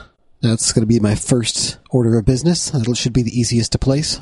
And Okay. I'm setting up. I'm setting the camera uh, to uh, operate completely offline, off the matrix, off its own battery power, and record to its own memory until it's recovered. So it should not be giving off any electrical signals in the matrix to be discovered. Hopefully, Okay, does that mean you have to come here and physically get it later? it does. Uh, you know, one option would be to have it record and have it pulse transmit after a week. That's a good idea. I think I'll do that instead. I don't know why I'm helping you with these suggestions, but I figure Sans would know something basic Yeah. like that.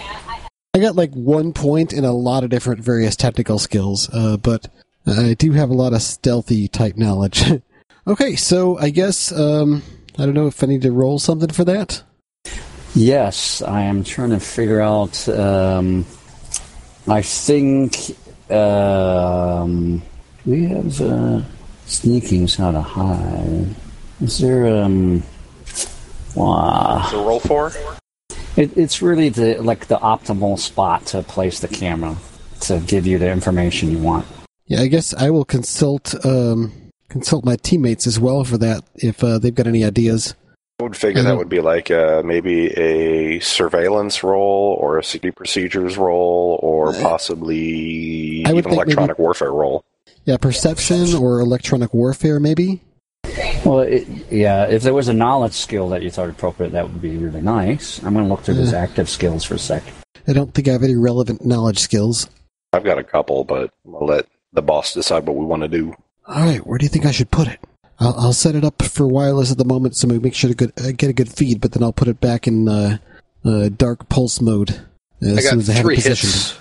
I got three hits on electronic warfare to advise you on a good spot that'll provide a uh, a clear, noise-free uh, connection to us while uh, using uh, background reflections off walls and such to make it uh, more difficult to pick up locally. Sounds good. And the Um, Duke got guess- five hits on the same roll. So, sensor operations is a specialization of electronic warfare. Uh, so, I think that is an entirely appropriate skill to use for this. Okay, do I have to make the test, or can we take uh, the Dukes? Uh, you can take the Duke's role. You, you can tell you put it there. I he can. there. He can. You guys already can see the external. He can say, "This is the spot I would put it."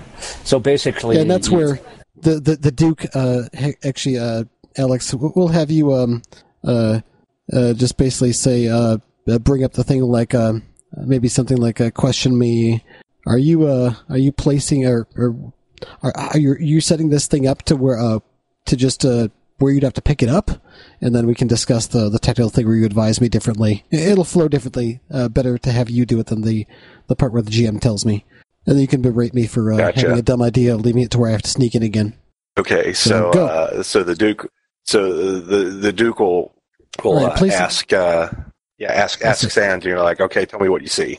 All right, uh, placing the camera here at the window should have a good feed. It's running wireless for now, but as soon as we're ready, I'll just deactivate it so it'll go dark and just record locally. No, no, you can't put it by the window. That's like in plain sight. You need to be sneaky with it. So, like, uh, find a. This is a rich, this is a rich lady. She's got to have like real house plants or like uh, or like stuff high up on shelves. You Well, no, hide I'm- somewhere up there out of sight. Oh, there's I'm still outside the building. I want to get a camera positioned first, like on some sort of outside of the, the window dressing or whatever, so that it has a view through the window before I move into the building and start doing some of the, some of the riskier placements. Topiary. Oh yeah, yeah. So what you what you need to do is you need to grab grab some of the uh, the surrounding uh, stuff outside and kind of like if you stick it up in the corner and you kind of make a little nest, it'll look like there's dirt in the window, and it'll be like a week before cleaning gets there to get rid of it. You gotta hide it in there. Okay, so taking into account the advice between uh, Lately and the Duke of Dex for the, the placement of it, I find something that's actually not right out on the window, but uh, I guess outside on the grounds somewhere that will have the right angle to see inside the window. Once I've got that done, I'm going to sneak over to, I guess, is there any area where there's like a second story balcony with like a patio door? Of course there is. All right, I'm going to sneak up to there. Do I have to make another sneaking roll? Yes, you're moving to a different location. All right, watch my back. I'm going to sneak over to this balcony area. Uh, leadership? Hold on a second. There's a. Uh, is that a uh, gardening drone coming around the car? Okay, okay. You're clear. Five hits. Nice. Uh, I got five. Excellent. Uh, the gardening drone uh, thinks you're part of the topiary display. Kind of hovers over for you for you for a moment. Uh, kind of clips its shears over your your head. Uh, maybe there was a stray hair, and then flies off to this bush uh, that's in the shape of a giant swan. Nice. All right. Uh, deploying myomeric rope. And I've got this uh, really nice thin rope that uh, basically it it moves on its own like a magic rope, but it's you know tech- technology, of course. So I'm going to have the rope go up to the balcony and tie itself in a good position so I can climb up easily. Climbing test. It would be two hits on 17 dice. Okay. So uh, you're, you're, you're climbing up, and basically, you know, after one turn, you're kind of hanging uh, off that balcony. It's, you've gone really slow. It's a, you, and really, what happened here? You just you you're so slow, and then you go, oh, there aren't any motion sensors on the wall. They're on the yard. All right, do I make it up the rest of the way, or do I have to climb some more? Uh, I will give you a one meter start. So yeah, you're up. Okay. Uh, once I'm in position there, I'm going to check out this door. Hey, uh, guys, help me out with sensors and everything. Let's check out this uh, door and uh, make sure I don't set off an alarm sneaking in. So I'm watching it with the, uh, I'm feeding the uh, images picked up uh, by my eyes, and of course I've got the passive ultrasound sensor. Well, it's uh, kind of obvious looking at it, and there's a arrow uh, kind of keypad thing um, presenting itself there by the door, and it's showing a locked uh, status. So you know this this uh, uh, has a lock on it, and it has a augmented reality keypad. Right, I'm going to check it over to see if it has an anti-tamper system. Yeah, it's uh, uh, how do you do that? You have to like open it up to see if there's one inside, right? Yeah, I guess that's involved in cracking the case, maybe. Um, so I'll break out my lockpicks and armor, or, or sorry, hardware kit, and get to work on it. Um, I don't necessarily want to break into the lock all the way if I don't have to. Um, if it's easier to just expose it and uh, hook up a data tap temporarily, and then put the case back on after um, after he does the hack, uh, I'll do that. Well, that's your choice. You could crack the case, see if there's any temper start going, or you could just plug the data tap in. If I could just attach the data tap without messing with it anymore, I'd like to go that route. So you plug a data tap in, and now this makes this device directly accessible to Yeah. uh, Lately or the Duke of Dex, and they can go ahead and hack it and do all kinds of horrible things to this poor, defenseless device. It does take a basic hardware test, but I could probably buy hits. Unless you want to see if I critically glitch or something. Oh, we always have to see if you critically glitch. Okay. Uh, all right, I'm going to attach this data tap and uh, see if you can't get this lock open for me.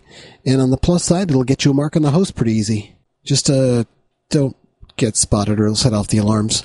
I guess my uh, I'm going to assist the Duke of Dex on this, uh, as well as having my uh, agent assist the Duke. So that should bump his limit up by two, as well as any bonus dice that I give him. And I've installed what the data am tap with three again? hits. Okay, I've got the data tap installed directly on this lock. It should be much easier for you to hack. Uh, All right. So you deckers, So I need to hack on the fly here. you can hack on the fly directly against this device. It is a, uh, yeah, it's a device rating three. So that is one bonus die me from count on my me dice. and seven bonus dice from my agent. That probably hits a limit though, uh, and Yeah. plus two to your limit. That hits my six cap. nice. And the limit boost is huge. It's like getting a more powerful deck. Yeah, so that's going to give me 23 dice, a, a two bump to my limit. That's awesome. Damn, maybe this host isn't so unhackable. That's almost even. That's actually better than even odds. I mean, that's without the data tap. I mean, you got to dominate this thing. I don't remember. Do I get bonus dice for Ver- Hot Sim as well? I can never remember because two I'm dice almost always playing an AR. Yeah, uh, but if you're running silent, then it cancels that out. Okay, gotcha. So that is six hits. You're looking at a maximum opposing limit. dice pool of probably uh, 11. No, 14. Six hits should be good. Uh, I think when you do the data tap, it's just the device rating and whatever firewall it has. But this is device rating times two typically. Oh, the device is firewall. Oh, so you're looking at like, what, four to six dice. So yeah, that one. So you've got four hits. You have a mark on the lock. Uh, While he's doing this, I'm going to look over the lock. Does it look like the case or the lock might be big enough that I can pop the case and conceal the data tap inside it? Well, how big is the data tap? Probably not very big, but uh, does not I've always anything in the wondered book that, but says. not a description, like a physical description of the size. I figure it's got a couple like alligator clip type type things and maybe some other port and a little dongle. Uh, I guess I imagine it is a small handheld object. Exactly how small, uh, who knows? Well, I mean, like Yeah. a wireless radio and a phone is really small. I imagine it's not microscopic, uh, but I don't think it would have to be huge. You know what I totally want to do is make a fly spy carry a data tap around, right? Yeah, the thing is, you have to install the data taps. You uh, fly spies don't have the articulate arms or whatever to be able to do a hardware test through them. You just need the comlink dongle that uh, acts by touch. There we go. Okay, um, so uh, do you have industrial hardware skill? I just picked up a rank. So, uh, industrial hardware is what I think would uh, work for you to integrate this data tap to make it look like it's part of uh, this device, or whatever. Um, one mark on this lock is actually enough to make it for you to make it lock and unlock. It's the normal operation of this device. Can you check it to see if it's got a, a built-in anti-tamper system? You might be able to now that you got a mark on it. Uh, do you want that to be a matrix perception? You should get freebie matrix How do you wanna run perception as part of getting the mark. Yeah, Yeah, but I so, didn't ask before I did it, uh, so it's up to. So with one mark, basically the only operation available is locking and unlocking. Uh, getting some information about the device itself uh, as part of that command is not available. Now, this doesn't mean that. Uh, did you get one free matrix perception thing? No, did you get enough hits he gets more? I think he'd get two because he got uh, five net hits. I think it's one for every two net hits. Uh, so the extra one could be that yes, it does have an anti-tamper device. Check that idea. There's a tamper device on it. Kind of what we would expect. Can you suppress it while I work? It would make my job a lot easier. I So could take ownership with three marks. Yeah, if you went to three marks, then you can do whatever you want to this lock. Lately, do you want to uh, provide the assist? Yeah, I can help you out with that. Six dice, I two shorted limit. myself a die on the last roll. No, no, I calculated right. Three. Now remember, you can take a whole bunch of dice away from your roll, but get two marks at once. That's true, but I don't want to scapooch, so I'm just going to do these one at a time. Uh, six sixes again, So you have one more mark. and then one more assist lately. Five dice this time. Yeah, Padre, Yes. you got your spirits ready to go? I'm about to uh, do the Yes. dangerous part. Spirits are ready. Okay, so you have three marks. The. Duke owns the device. Not quite, but pretty much you can do anything. So you can basically completely control or do whatever. So just a command device roll, which we're not going to bother with, except that that's what you're doing. Okay, so once We're basically going to disable that feature while he works. Yep. So, all right. Uh, so, Padre, um, you got any sort of a blessing or something that would be handy for this situation? Yes. And Padre will rattle off something in Latin.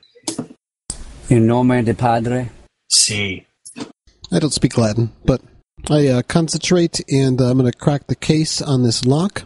That's five hits. And I'm going to install the data tap inside the lock and integrate it in such a way that uh, I can, you know, put the case back over it and it won't be obvious to anyone observing. Right. So that'll be uh, industrial hardware. Uh, industrial, whatever. Damn, five hits on nine dice. Okay. The power, the power of prayer. I'll ask the Duke, hey, can I set this thing up uh, so it's not actually active on the Matrix, but it will uh, listen passively so that you can transmit something and then it will become active for you to use so it uh, it's less likely to be discovered? You mean the data tap? Is that a thing I can do? I don't think so. I don't let me look. You could make the data tap run silent. Okay. Yeah, you can do that. Yeah, just set flip up it to- over. It's, it's a there's a little uh, there should be a little uh, switch on the side of it. Might have to use your pinky nail or something. Just push that in and it makes it run silent. All right. So I set up for silent running, hook it up with a hardware test, uh, necessary basic hardware test, and then I got the five hits for, uh, before on the industrial engineering to integrate it, and then another locksmith test to put the case back on. All right. So uh, it's all closed up. Uh, anti-tamper system shouldn't be an issue. I'm ready to go in. If you wouldn't mind opening the gate for me. I poke the Duke so that he opens the gate for you. Oh yeah, that that that's getting popped open. So you're on the second floor uh, uh, balcony patio. You open the uh, you you guys have completely subverted this uh, this lock on this second floor thing and install the data so pretty much at any time you can get here you can go in again um, and uh, you can you are going to go into the building Mm-hmm. as this door rolls open okay i need a sneaking test here Hey, while he's rolling that uh, God, what is my uh, Overwatch score? If you've been keeping track, because I am running Baby Monitor. All right, I got seven hits on my sneak, but it cost me an edge. Should be at six for your Overwatch score right now. Cool. Sorry, seven. All right, guys, I'm saying this over a subvocal. Keep an eye out for sensors for me. Watch for any cameras or anything I might not notice. Help talk me through sneaking through this. I want to find the master bedroom. I think is where I want to put the um, put one of the cameras, and uh, where. And uh, I want you guys to think uh, hard as we're walking through here to see if we can't find the best place for me to stash the omnidirectional microphone for coverage and concealment. And I'll I'd start like to moving through the house. I'd like to use Matrix Perception to assist him in uh, in his sneaking as I look for hidden devices that might track him. Uh, so matrix perception test. Who was it that had the electronic warfare? Duke. Uh, I have the higher score in it, I think. Uh, could somebody roll electronic warfare for me? Sure. You want me to roll my actual skill, or just a set number? Uh, roll the roll the skill. Seven hits. I got six hits on the Matrix Perception to assist Sans in his sneaking. All right. Um, so Duke, you're pretty sure that for the job you guys are doing, you actually want to put the camera that sees most of the house or the most people or traffic in the house. So like uh, the central hallway or an open foyer, uh, uh, basically uh, the top of the stairs overlooking the main entrance. Um, would you know someplace that would see the most traffic is what you want. Now, this doesn't strike you. Uh, the master bedroom doesn't strike you as a place that would be the most traffic. Uh, though who knows? Depends on the lifestyle. Okay, so Oh, right there, you good think the stairwell? no, no. no. That yeah, right up there. But you got to place it just so. Yeah, yeah, keep keep mooching up in the corner a little bit. There, you- there you go. All right, placing camera number two. Do you think this is the best place for the mic? We've only got one more. One more. We've only got one mic, but I do have an additional camera. Maybe Probably want the camera though. We probably want the mic to be in someplace else where there's going to be more people steady, just coming and going up in the stairs. That won't really catch much. Want to want to put the mic where there's going to be people more more more more in contact more regularly. So like uh, like a common area. And what was that, Padre? I, I thought I heard you cut in there for a moment. I was thinking maybe the uh, if she has the home office or maybe the kitchen. Good thinking. A study. All right, I'll place uh, one camera here overlooking the, the stairwell. I think this will get a good view of people coming and going. Where do you think the best chance is for the study to be? And I go ahead and place the camera. What skill test am I making for that? Uh, that's done with the sensor operations check. So if you do it where he says that's fine, but now you're going to sneak to another location. Okay, So we need a sneaking roll. uh, that would be capped out at eight hits. All right. So what uh, common area are you choosing? A study? You could, you find looking- something. I'm looking for a study or a home office, someplace where you know they might sit and do business or work on stuff.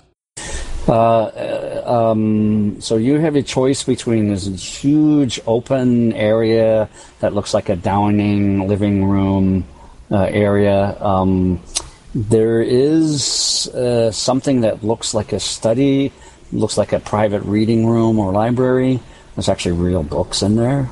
Um, uh, remember, today most people, uh, when they work, um, the, the home office thing most people like, like they can sit on the couch and work because it's augmented reality wherever they want it to be. So Okay, you'd, So I'm you'd have to think about dining room for the camera and uh, the last camera and the omnidirectional mic.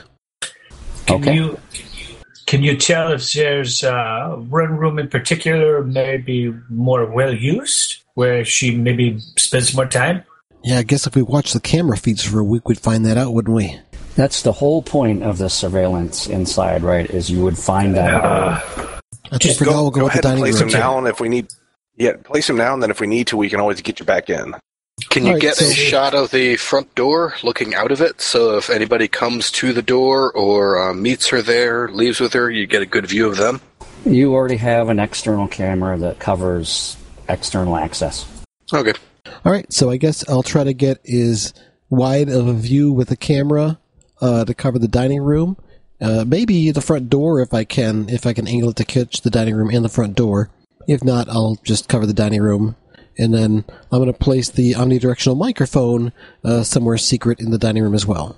Okay, so now uh, I assume you're going to leave. Once that's done, yes, I will go ahead and I'll head back out the way we came because that uh, that lock is one that we have easy control over. Okay, uh, sneaking roll to get to the outside of the building. Okay, talk me through. Uh, I don't want to be tripping over any Roombas. Yeah, that's seven hits on my 22 dice after getting six extra from Lately's leadership. Excellent. So you're, you're back out on the patio. Uh, you're going to climb or jump down. Yep, I'll climb back actually. down my myomeric rope, which I've left there. And Okay. then once I get down, I will have my rope untie itself, and I'll recover that. But uh, first, my climbing test, I guess.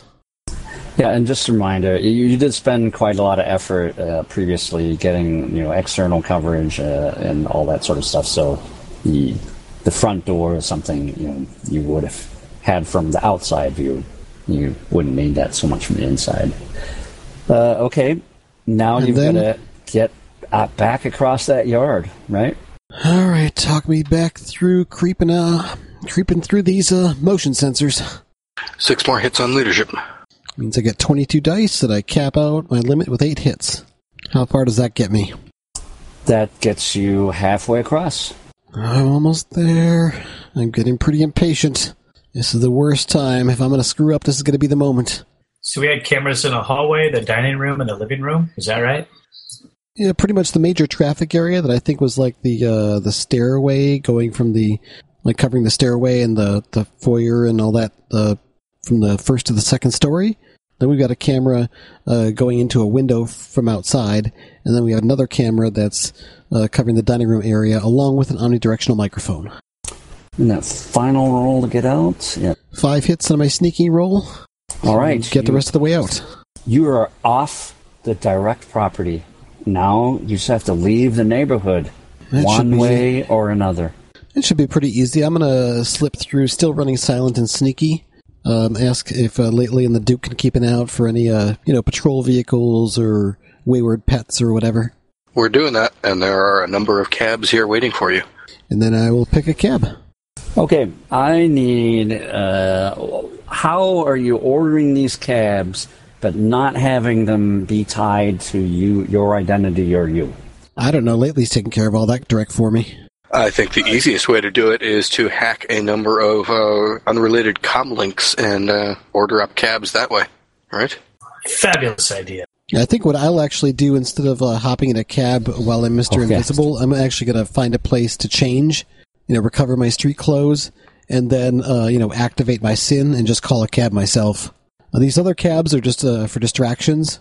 I don't think they're needed now, actually, even. But uh, just, just, just to though, uh, you know, they were there to do a shell game if I had to worry about pursuit. But that went really smooth. Well, those cabs would take lead time to do. So, uh, all right.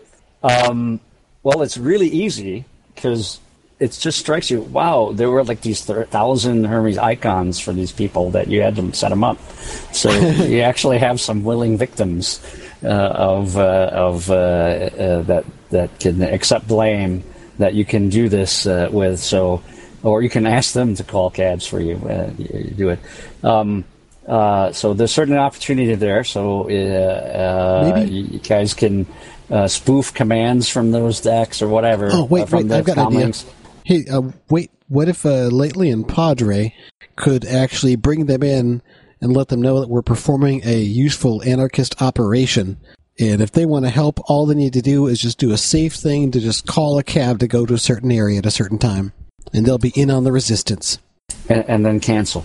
Yep, Yep. it's just a small way. Yep, it'll give them a negative, uh, you know, uh, cab company ro- uh, uh, award on their on their Commlink profile, but it's one way we kind of get some people foot in the cut. I door, like it.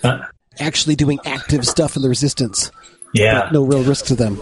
So you you guys organize the neo anarchists flash mob cab pickup.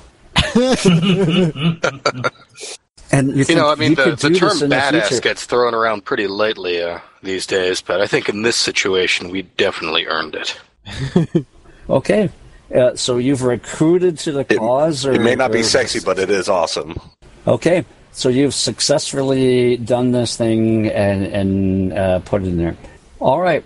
Um, you've got these devices in there. You've got in their home. That leaves the offices. Yeah, I don't think we're going to sneak into the corporate building. I I don't think that's worth it. I don't know about you guys, but I I kind of feel Well, like if maybe we one of our uh, maybe one of our newly acquired willing participants uh, who works for a cleaning company because you know we work with a lot of people who are probably in the service sector. Maybe they'd be interested in becoming part of the resistance. I don't think most of the people that come around the church have actual, you know, regular legit jobs. Yeah, no, this is a poor, poor community. Yeah, that's an understatement. Uh, no offense, but uh, the, these people are destitute. All right. So the question now is: If are you not going to do anything for a week and then send the signal and pick up uh, this material and then turn it in for your job? That's what I'm inclined to do. We can also pass along uh, the access codes for the data tap and the uh, sensors we left behind for as long as they're going to be around. Oh, yeah, and the tags. Uh, Absolutely. I think that's pretty valuable. I think getting into the office building is more trouble than it's worth. But Yeah, and don't uh, forget the subverted cameras along her uh, travel route as well. Yeah, yeah, we had a bunch of those cameras placed. So I think uh, I think this seems pretty solid. I'm ready to to turn it in. I don't know what you guys think. If anyone has an idea what what else what else we could do uh, that isn't going to be a major operation, um, I'm ready to call this one done and get to some real work. I'm happy with what we've got here. I Okay. agree. Okay, so we'll have All a right. week to kill. Well, you could be running those clinics, getting to know the people at Padres Church, um, uh, you know, becoming a fabric of the community, getting that lab set up and running in there. I mean, the lab is stuff set you up, want to but do. I actually want to use some of my existing rep points to get a uh, you know a good general pipeline for some raw materials going through through various means and channels between our various uh, couriers and coyotes and fixers and uh, some of the local people we're getting to know, in the Ngabe tribe, and maybe the stuff that they can pick out in the rainforest. I'm hoping to get a steady stream of raw materials for cooking up the various medical supplies and other medicinals that uh, will come in handy in our line of work. And So- be of use to the community and also uh, provide stuff that we can sell uh, for Nuyen as well. So you're going to turn the Ngabe tribes people into your field pickers for your chemical things. You look not exactly, but there's- lines. there's bound to be some like Yes. cool rare plants out there that they know how to harvest, and I bet you they could help with that. So I'll I'll kind of whatever I need to spend for rep points. I think I've got two plus whatever you know anyone else is willing to, to cash in towards that to really get some good uh, good uh, raw materials floating in for me to start uh, making good use of my chem lab. If I can also work in acquiring a um, a, uh proletarian drone, uh, the model that's set up for chemistry work, uh, so much the better. Uh, otherwise, I'll have to worry about that once we've uh, cashed in a little bit later. I'll work with you to help set up the, the trade lines here between the, the urban and rural communities. And I can see if I'm tracking down a proletarian for you as well. Excellent, thanks. All right. He's So, going to be saving all of his rep points for his. So, are there any particular uh, medicinals that any of you favor? Uh, also, I can make special customized uh, drugs once I get this pipeline up and running, and we can talk more in, in more detail about those. But those tend to uh, have drawbacks as well as bonuses, and are usually a bit more intense.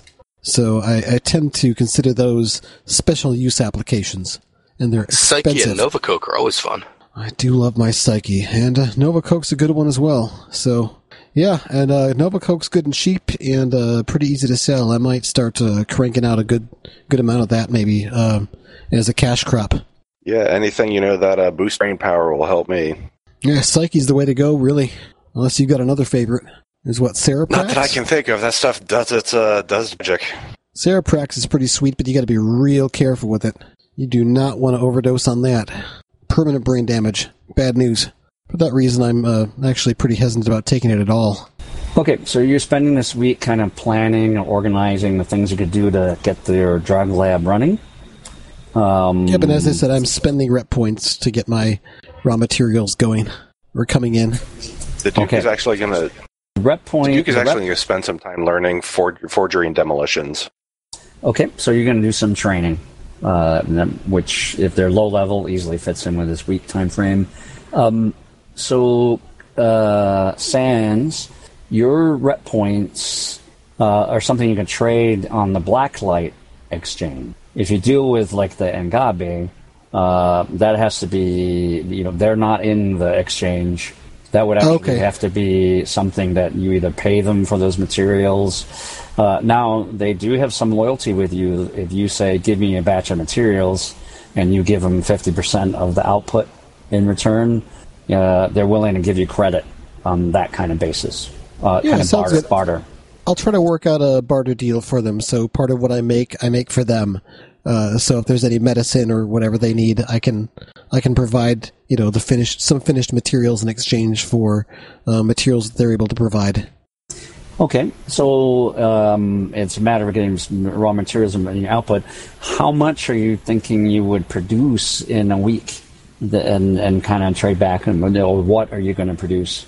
Oh my gosh, um, I haven't really done a lot of math on that. uh, let me take a look and see what what's in the rules for me to to pull on from that. I think there's, I know there's plenty in the um. Oh, anyone have forgery? I do have a rank in forgery. Okay, I'll probably, since I have a really high logic, I'll probably end up pumping stuff into that then. It's worth picking Okay. up a point in, particularly if you're a decker. I mean, you can you can uh, edit files all day long, but if you don't have a way to make it look like it's a file that belongs in the system, it might not hold up. Yeah, I've got eight dice in forgery. All right, um, Sans. What I want to do is, if possible, unless there's obviously if there's some specific output uh, that you need, like creating the psyche or whatever, we're we're Yeah, I mean, some dice roll. Yeah, I Uh, I'd like to kind of extract abstract this. Uh, in some way, because you, you just want to set a kind of working revenue stream and what revenue you get out of this, right? Sure, I want to get a rev- revenue stream going, as well as you know maybe I can cook some stuff up that will be useful for just general medical supplies for the local clinic work, and um, you know helping with uh, making medicine that's necessary, and then and then there's of course going to be the specific drugs that I'm going to want to make for our team to use, you know, for buff reasons. That's going to be more specific, I imagine. Right. Okay. So, what is your chemistry skill? Uh, when what's your total dice pool? I have six ranks in chemistry, which gives me 11 total dice normally. All right. So you're you're very high. If I have a proletarian drone, that can roll some dice to assist me. Okay. So you have a pretty high dice pool. You're very skilled at this. If you you could easily become like a highly professional chemist or whatever, right? Oh, yeah. Uh, yeah. So uh, uh, let's imagine that you can generate a lifestyle, a high lifestyle uh, out of your skill, right? That's very reasonable. Okay.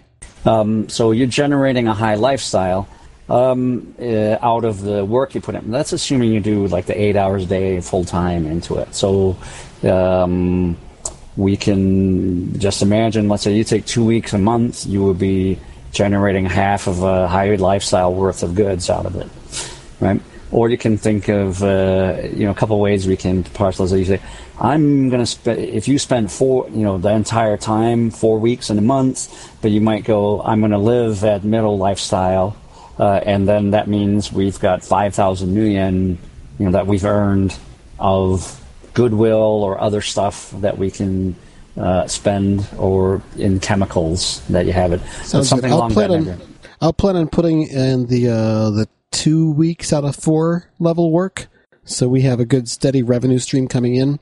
You know, use what I can to cover uh, some of our basic lifestyle expenses, and anything that's left over, um, I'll use that to um, basically build goodwill with the community um, as far as those funds go. And then uh, Well, you know, whatever whatever else left, I want to also be able to be able to cook up my own stuff as well to have the materials to do that. So I guess I might pull that from some of the funds. All right. So a very simple way, uh, simple way we can do this is right now. I believe you as a team are at medium lifestyle, middle lifestyle.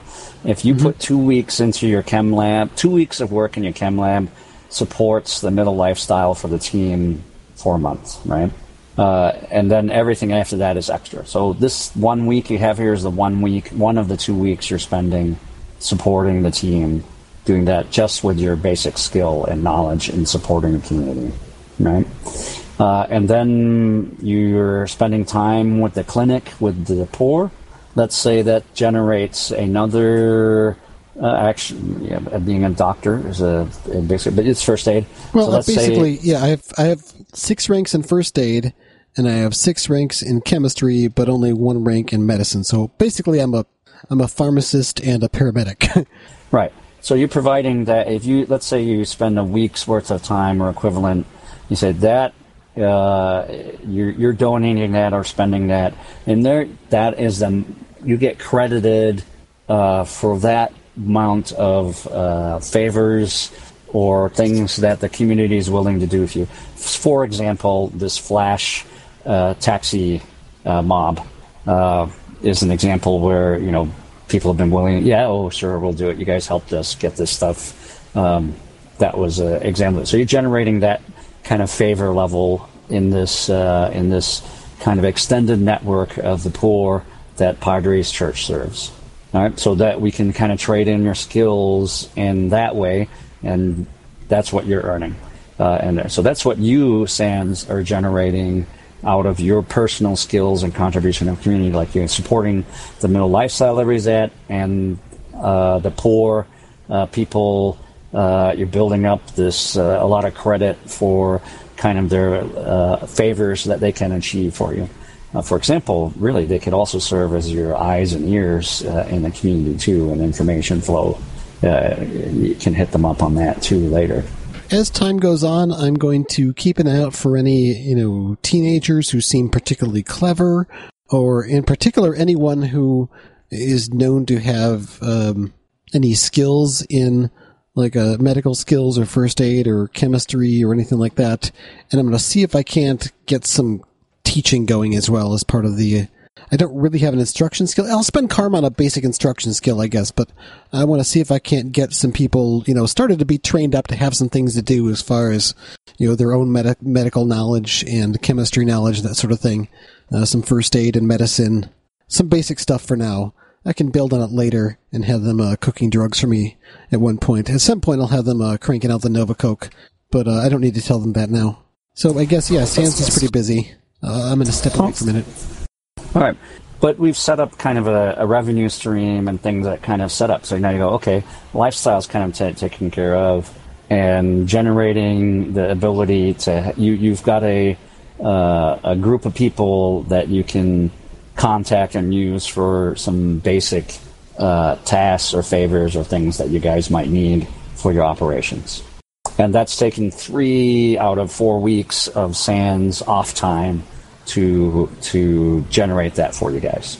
It's actually pretty sweet this character design. I don't need a huge amount of uh, downtime resources to spend anyway, so he's he's got it free to do this.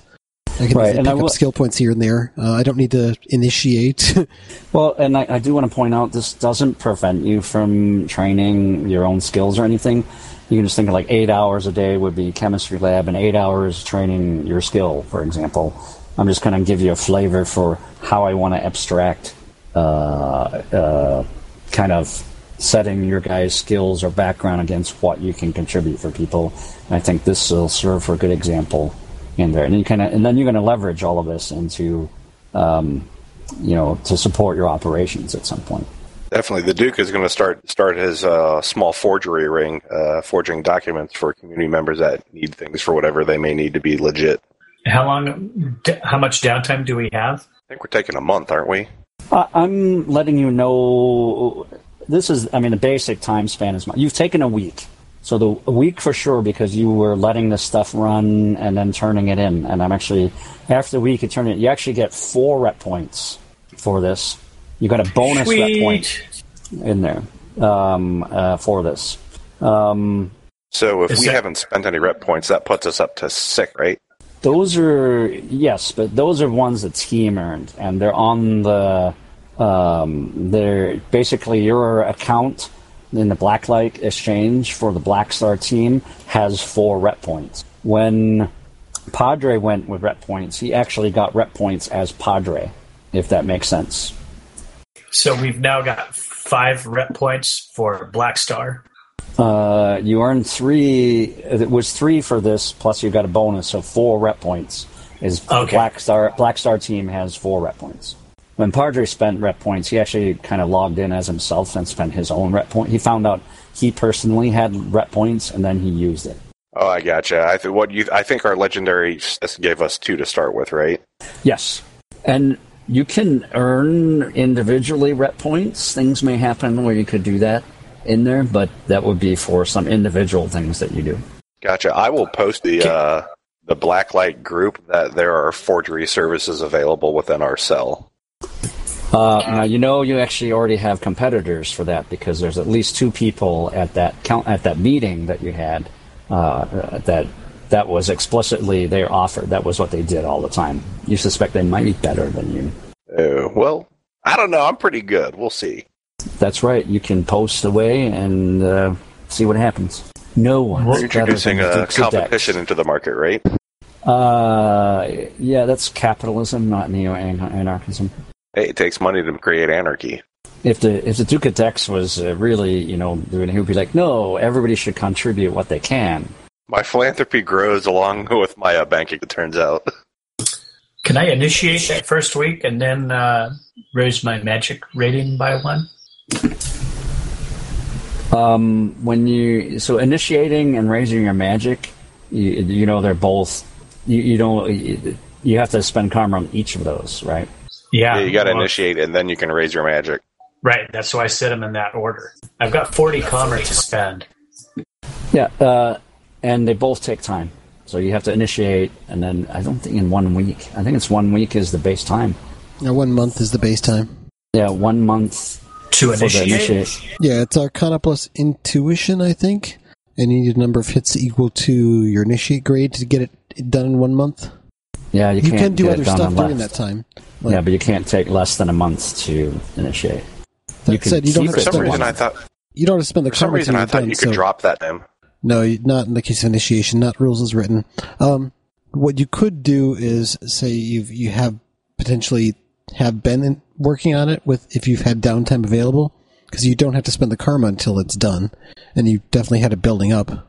So at but the it's up of the to Nick game, how much he's going to let you uh, do with that. You're going to say, "Hey, Nick, remember when we started? I said I was going to initiate." Hey, Nick, remember when we started? I said I wanted to initiate?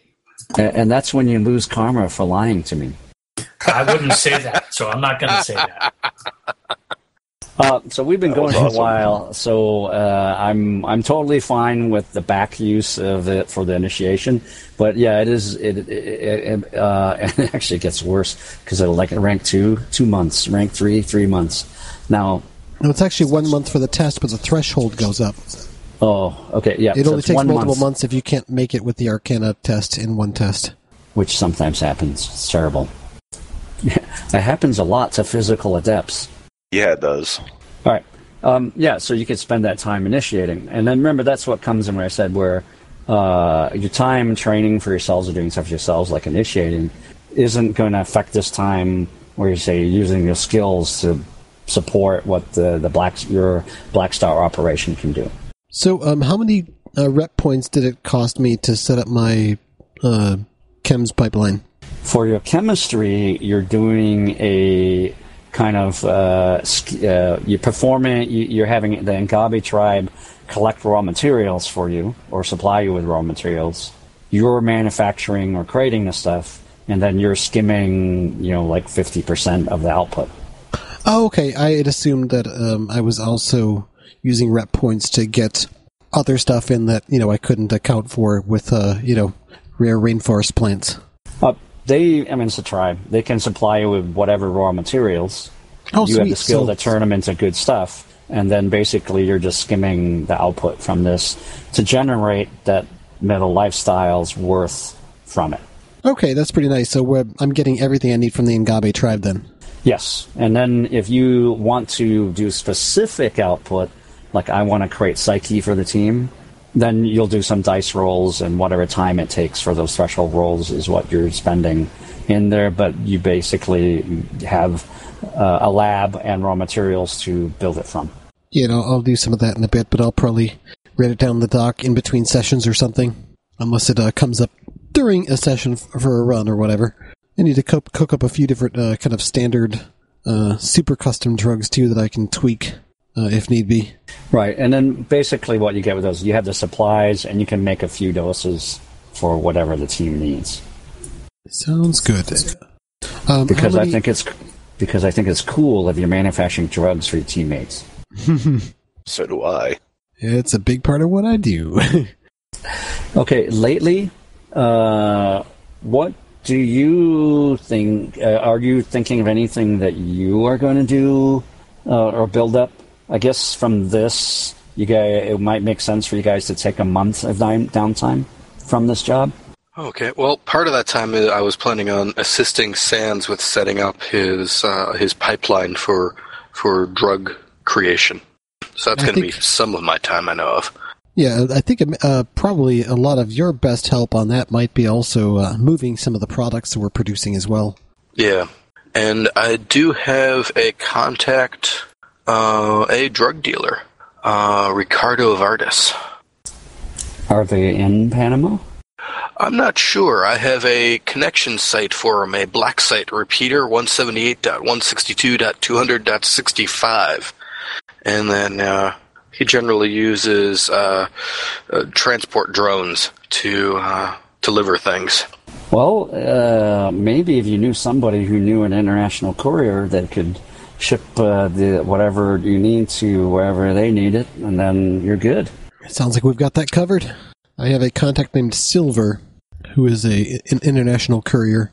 He's essentially a parkour uh, parkour adept with really really good social skills and excellent fashion sense, and also a wide range of drones that they use for um, you know both delivery and reconnaissance and mapping out um, paths that sort of thing. And they got lots of fake SINs and just uh, generally travel around the world delivering stuff and uh, enjoying seeing the sights. So, uh, frankly, connecting these people up, hooking up this deal, uh, that's not going to take you lots and lots of time. What would you think might be? So, let's say you guys set up that deal, and we're going to generate some money out of that, that you guys get a fee uh, for it. Um, is there anything else you think lately might do on an ongoing basis?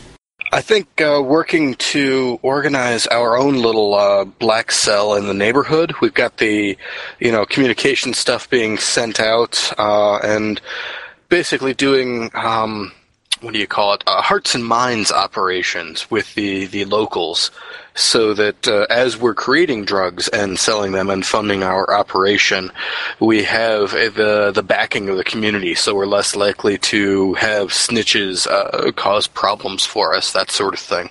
I'd also like to uh, spend some time in the, the nicer areas of town, uh, getting to know the the local um, corporate areas and enclaves and folks that uh, that uh, um, head out into the surrounding areas. Because I think uh, setting up some blackmail operations in the near future is going to be something we'll want to do, and I'd like to start laying the groundwork for that by, I guess. Uh, of finding out some of the seedier areas that corporate types go to, um, And don't you know, forget, blackmail is ideal, but if that doesn't work, there's always extortion. Yes.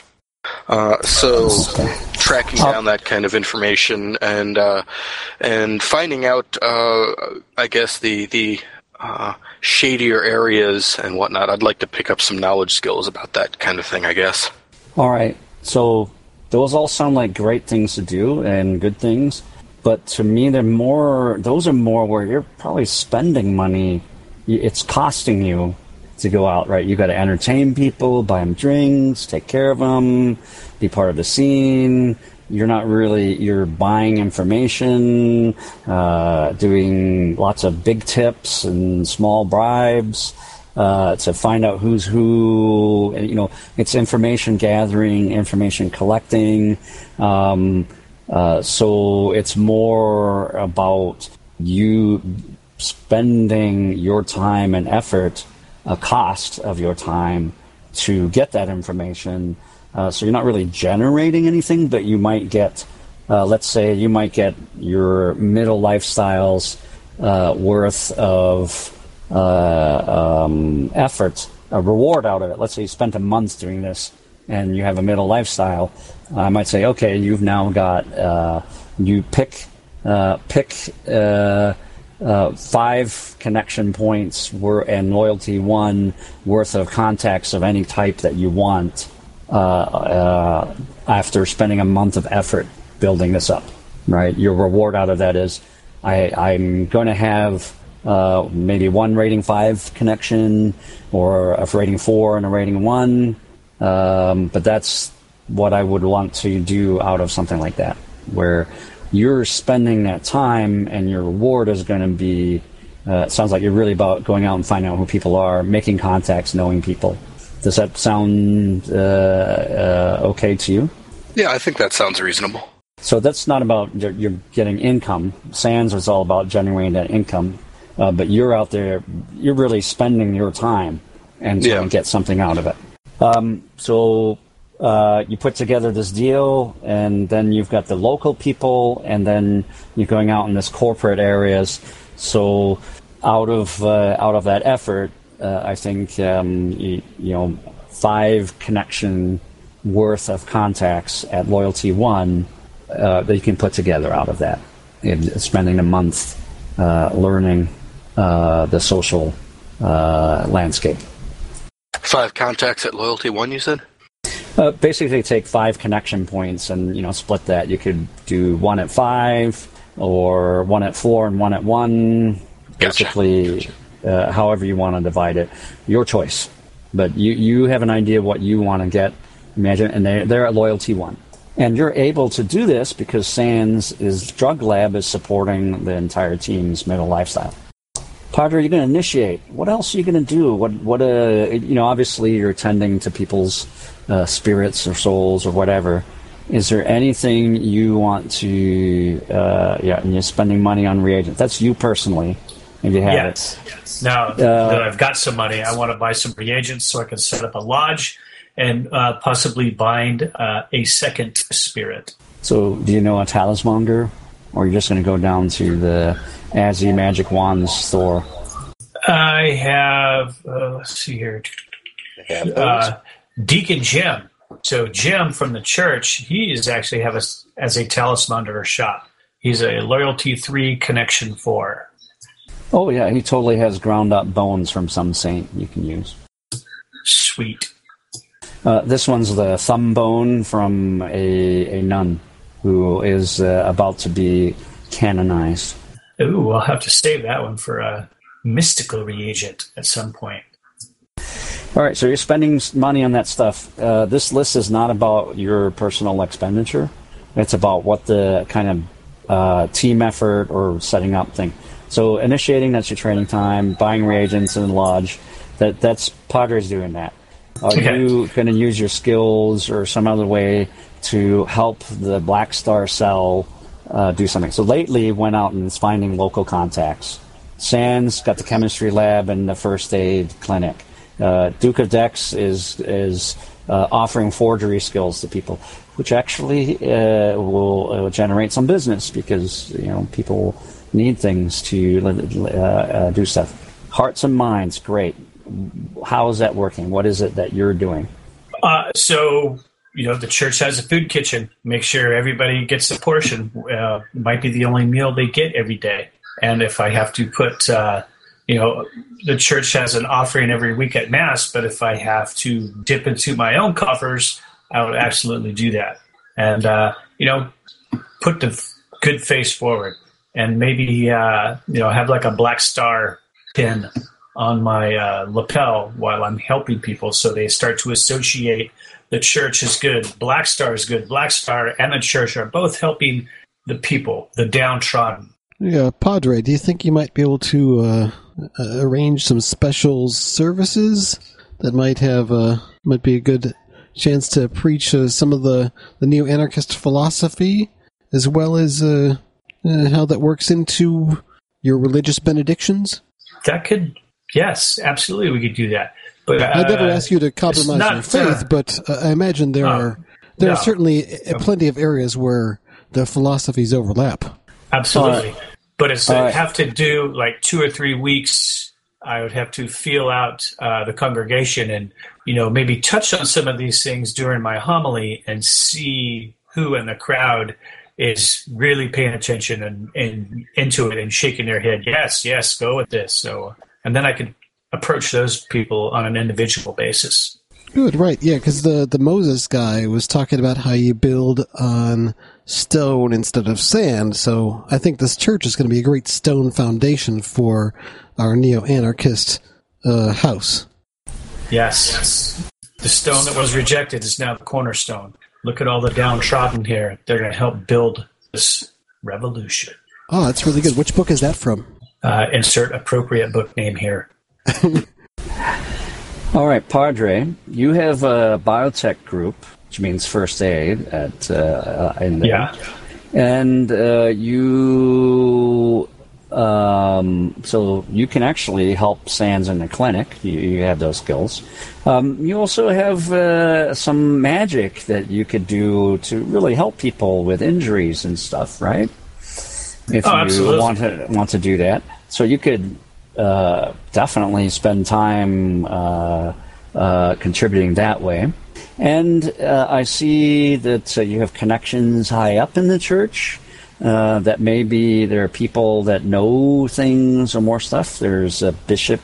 Uh, Vasha. they know have uh, Bishop Vasha that knows stuff. Uh, maybe he knows stuff about what's happening in Panama. Who knows?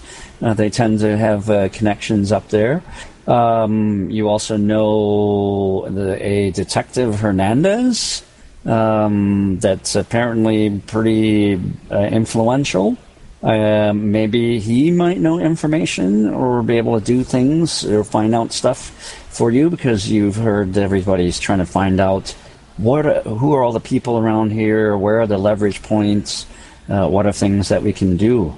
Um, uh, you know another doctor, but uh, if you really needed to, um, there's also the the kid Billy.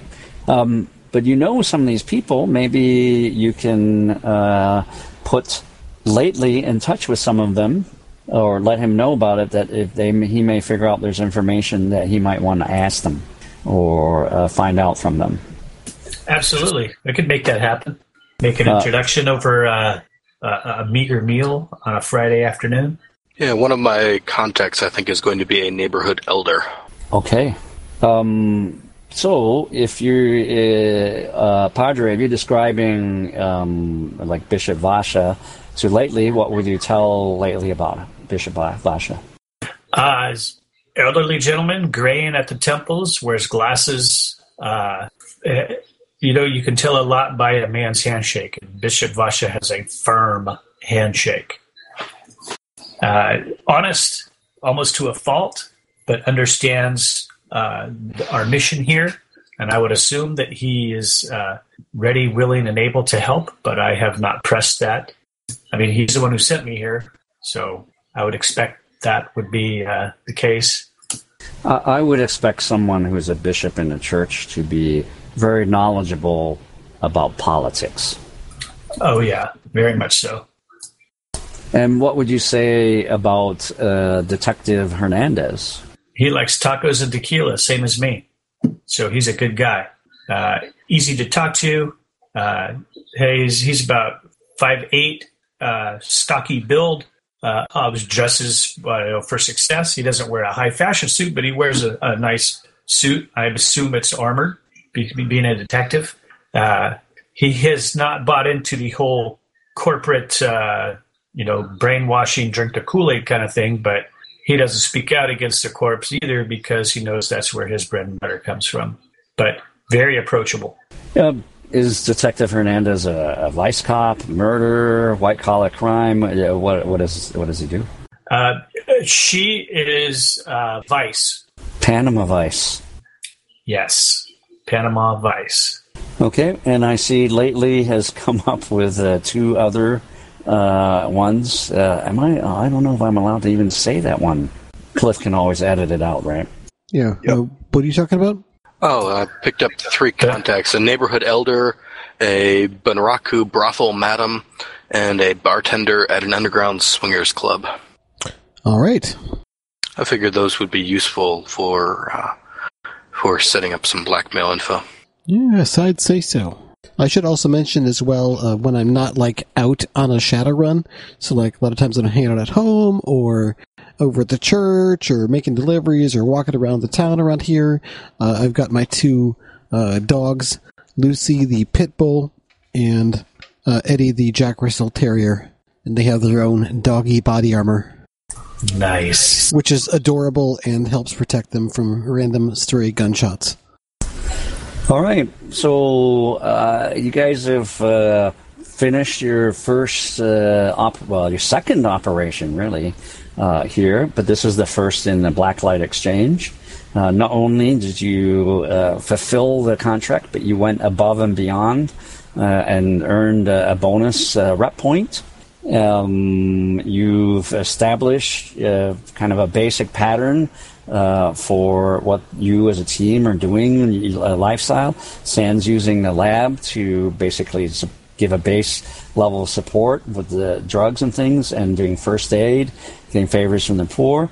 Um, Duke of Dex is doing what all Deckers do, is messing with the Matrix and doing forgery and letting people do all kinds of horrible stuff, uh, that like free bus tickets uh, and uh, um, uh, uh, monthly passes to the to the the local um, oh what do you call them mass transit system. And uh, lately, uh, put together some deals. Uh, look, establish some contacts of various kinds in the area. Uh, you guys are doing some training and preparation. Padre's been running the church and doing some personal improvements and setting some things up. Uh, he's working in the clinic and lecturing everybody. Uh, he's sharing uh, his contact information with Lately, who can probably come up with some imaginative deals, uh, putting the Bunraku, Brothel Madam, and the Bishop Vasha together, I'm sure. And uh, and uh, uh, uh, you guys are doing that over the next month. And you guys have formulated some kind of long range uh, plans or themes or things you want to do, and you started on your first step uh, on this. So uh, lots of great stuff coming up. And now I know some things that I can put together. Because now I've got a f- f- name at Bunraku Parlor and an underground swingers club. Oh, um, how many rep points did we get for pulling out the job? The group got four and no individual. Four total for the group. Yep. I say we totally would pool. get. I suggest we pool our rep points, our group rep points, as well as however many uh, the Duke is willing to cash in, and get him the most powerful cyber deck we can acquire with that. Uh, I don't want to. I that's a good idea, but I don't think we should blow all of our rep points right now. I think we should save at least one. Somebody needs to save at least one in case the next job we go to, we need something, one particular item, and we can cash in our last rep point to get said item. Okay, how about this? We cash in. so How, how many group rep points do we have? Is it four, or do we have more than that? Four. That's it. Four. Okay, so we cash in three of the group rep points, and then I'll give up a rep point as well. That'll be four. I'll plus give one up. whatever. That's And if anyone else is willing to give any of them up, uh, don't bring yourself down to zero. Uh, we'll pull him up with uh, the Duke of Decks and make sure he gets the most powerful deck possible because that will open up a lot of doors for us. what kind of deck does he have? I've got now? two myself. I have the same one that I lately has the Hornet with kind of like a lower end. What's your uh, sleaze rating look like when you're configured for hacking on the fly? Uh, with its optimization right now, since I'm running a Overcur and a couple programs, Sleaze is six modified data processing, five modified firewall, and attacker one, and only runs a couple programs. But I've got some bits and pieces to run, four total. Huh. I've got my sleaze up to a seven, which bumps up to an eight with the agent running. Uh, what device rating is that you guys? They're like three. Yeah, they're low end, ice rating three. If everybody kicks in one rep point and then the 14 points, what kind of deck can we Well- get with eight? Hold on, three of the 14 points. And not everyone's necessarily agreed to cash in some of the rep points for this. Uh, you don't have to, of course, but Huh. I figure it's a good investment for me, so that's why I'm putting one of mine up. Well, we can use spend all the team points because we've got individual points as well. I'd like the idea of keeping one in every pool if we can, at least. That way we can pull from the team one first if need be for a run. And individual people aren't having to give up their stuff for that. Okay. So I don't know, lately, are you willing to pitch in for the deck or no? Yeah, I think I can get a point. And uh, it's your own uh, deck. Uh, Duke, are you going to toss in one for that? I'll throw in my two since I'll be the primary user of it. So that gives us Eight. eight. Yep, eight points. So yeah, go buy the best deck you can with eight rep points. So what will eight points buy us, GM? See if you can get a trade in on your uh, old deck too. Yeah, otherwise we can uh, maybe just uh, sell it and uh, split the cash between the groups so we have a little bit of uh, cash in our pocket. That's something we're a bit short on still. Is there a? There's other decks in uh, in like Data uh, trails. Data trails, right? Yeah. There's like 22 different decks now. Do they have a table in here? I don't know. I, I'm not sure if just they have pop a up Hero table. Lab. Yeah, that's what I I think think in you Hero get- Lab as well. You think you get like a Shiawase Cyber 5? Maybe wishful thinking. It's a 15R attribute array is 8765, device rating 5. Uh, base cost is 549,375 new yen. Or maybe uh, uh, the Transys Graygle. I like that one. Okay, yeah, sure, that'd be awesome. That one's almost 800 grand. Oh, 789. The 800 grand was the Fairlight Excalibur, which is pretty nice in itself. The deck All right. that has, been at, has always been at the top of every decker's list they've never been able to afford. Well, there's always Yeah. the Fairlight Paladin. I think there's like, what, uh, Mil. one in the world? Oh, five in the world. Okay, so Officially. yeah. Okay, what is the one that you guys got? Uh, what do you have right now? The Hermes Chariot. That's no, I'm sorry, we have the Little Hornet. That's worth 89 grand. All right, so little hornet. Oh, that's a device rating too. No wonder you guys are. Oh wow. So when you do choose whatever you choose, your two are pretty good, but the other one sucks. And you guys are thinking you're going to post on exchange. You're looking to spend eight rep points for the best deck you can get. Right. With a trade in Yes. deck if possible. Yeah, Fairlight Excalibur would be pretty sweet. But I'm Yeah. guessing something like a Cyber 5 is probably on the upper end of what we can hope for. Maybe a CIY 720 would be solid, but something better than that would be a little bit nice. Let you run lots of programs, blow up your attribute arrays for virtually no limits, and kicking ass when you boost up your attack. All right, let me. I need to look something up real quick. um, I've got to get going. All right, sounds good. Um, before you go, uh, did you give it a karma award yet? yes, I think I posted five Oh, or six. six, Mhm. six, six. Cool. All right, good plan. See you Yeah, thanks, folks in a little while. Pulled off a bit of a black trench coat op there. Yeah, that was pretty amazing.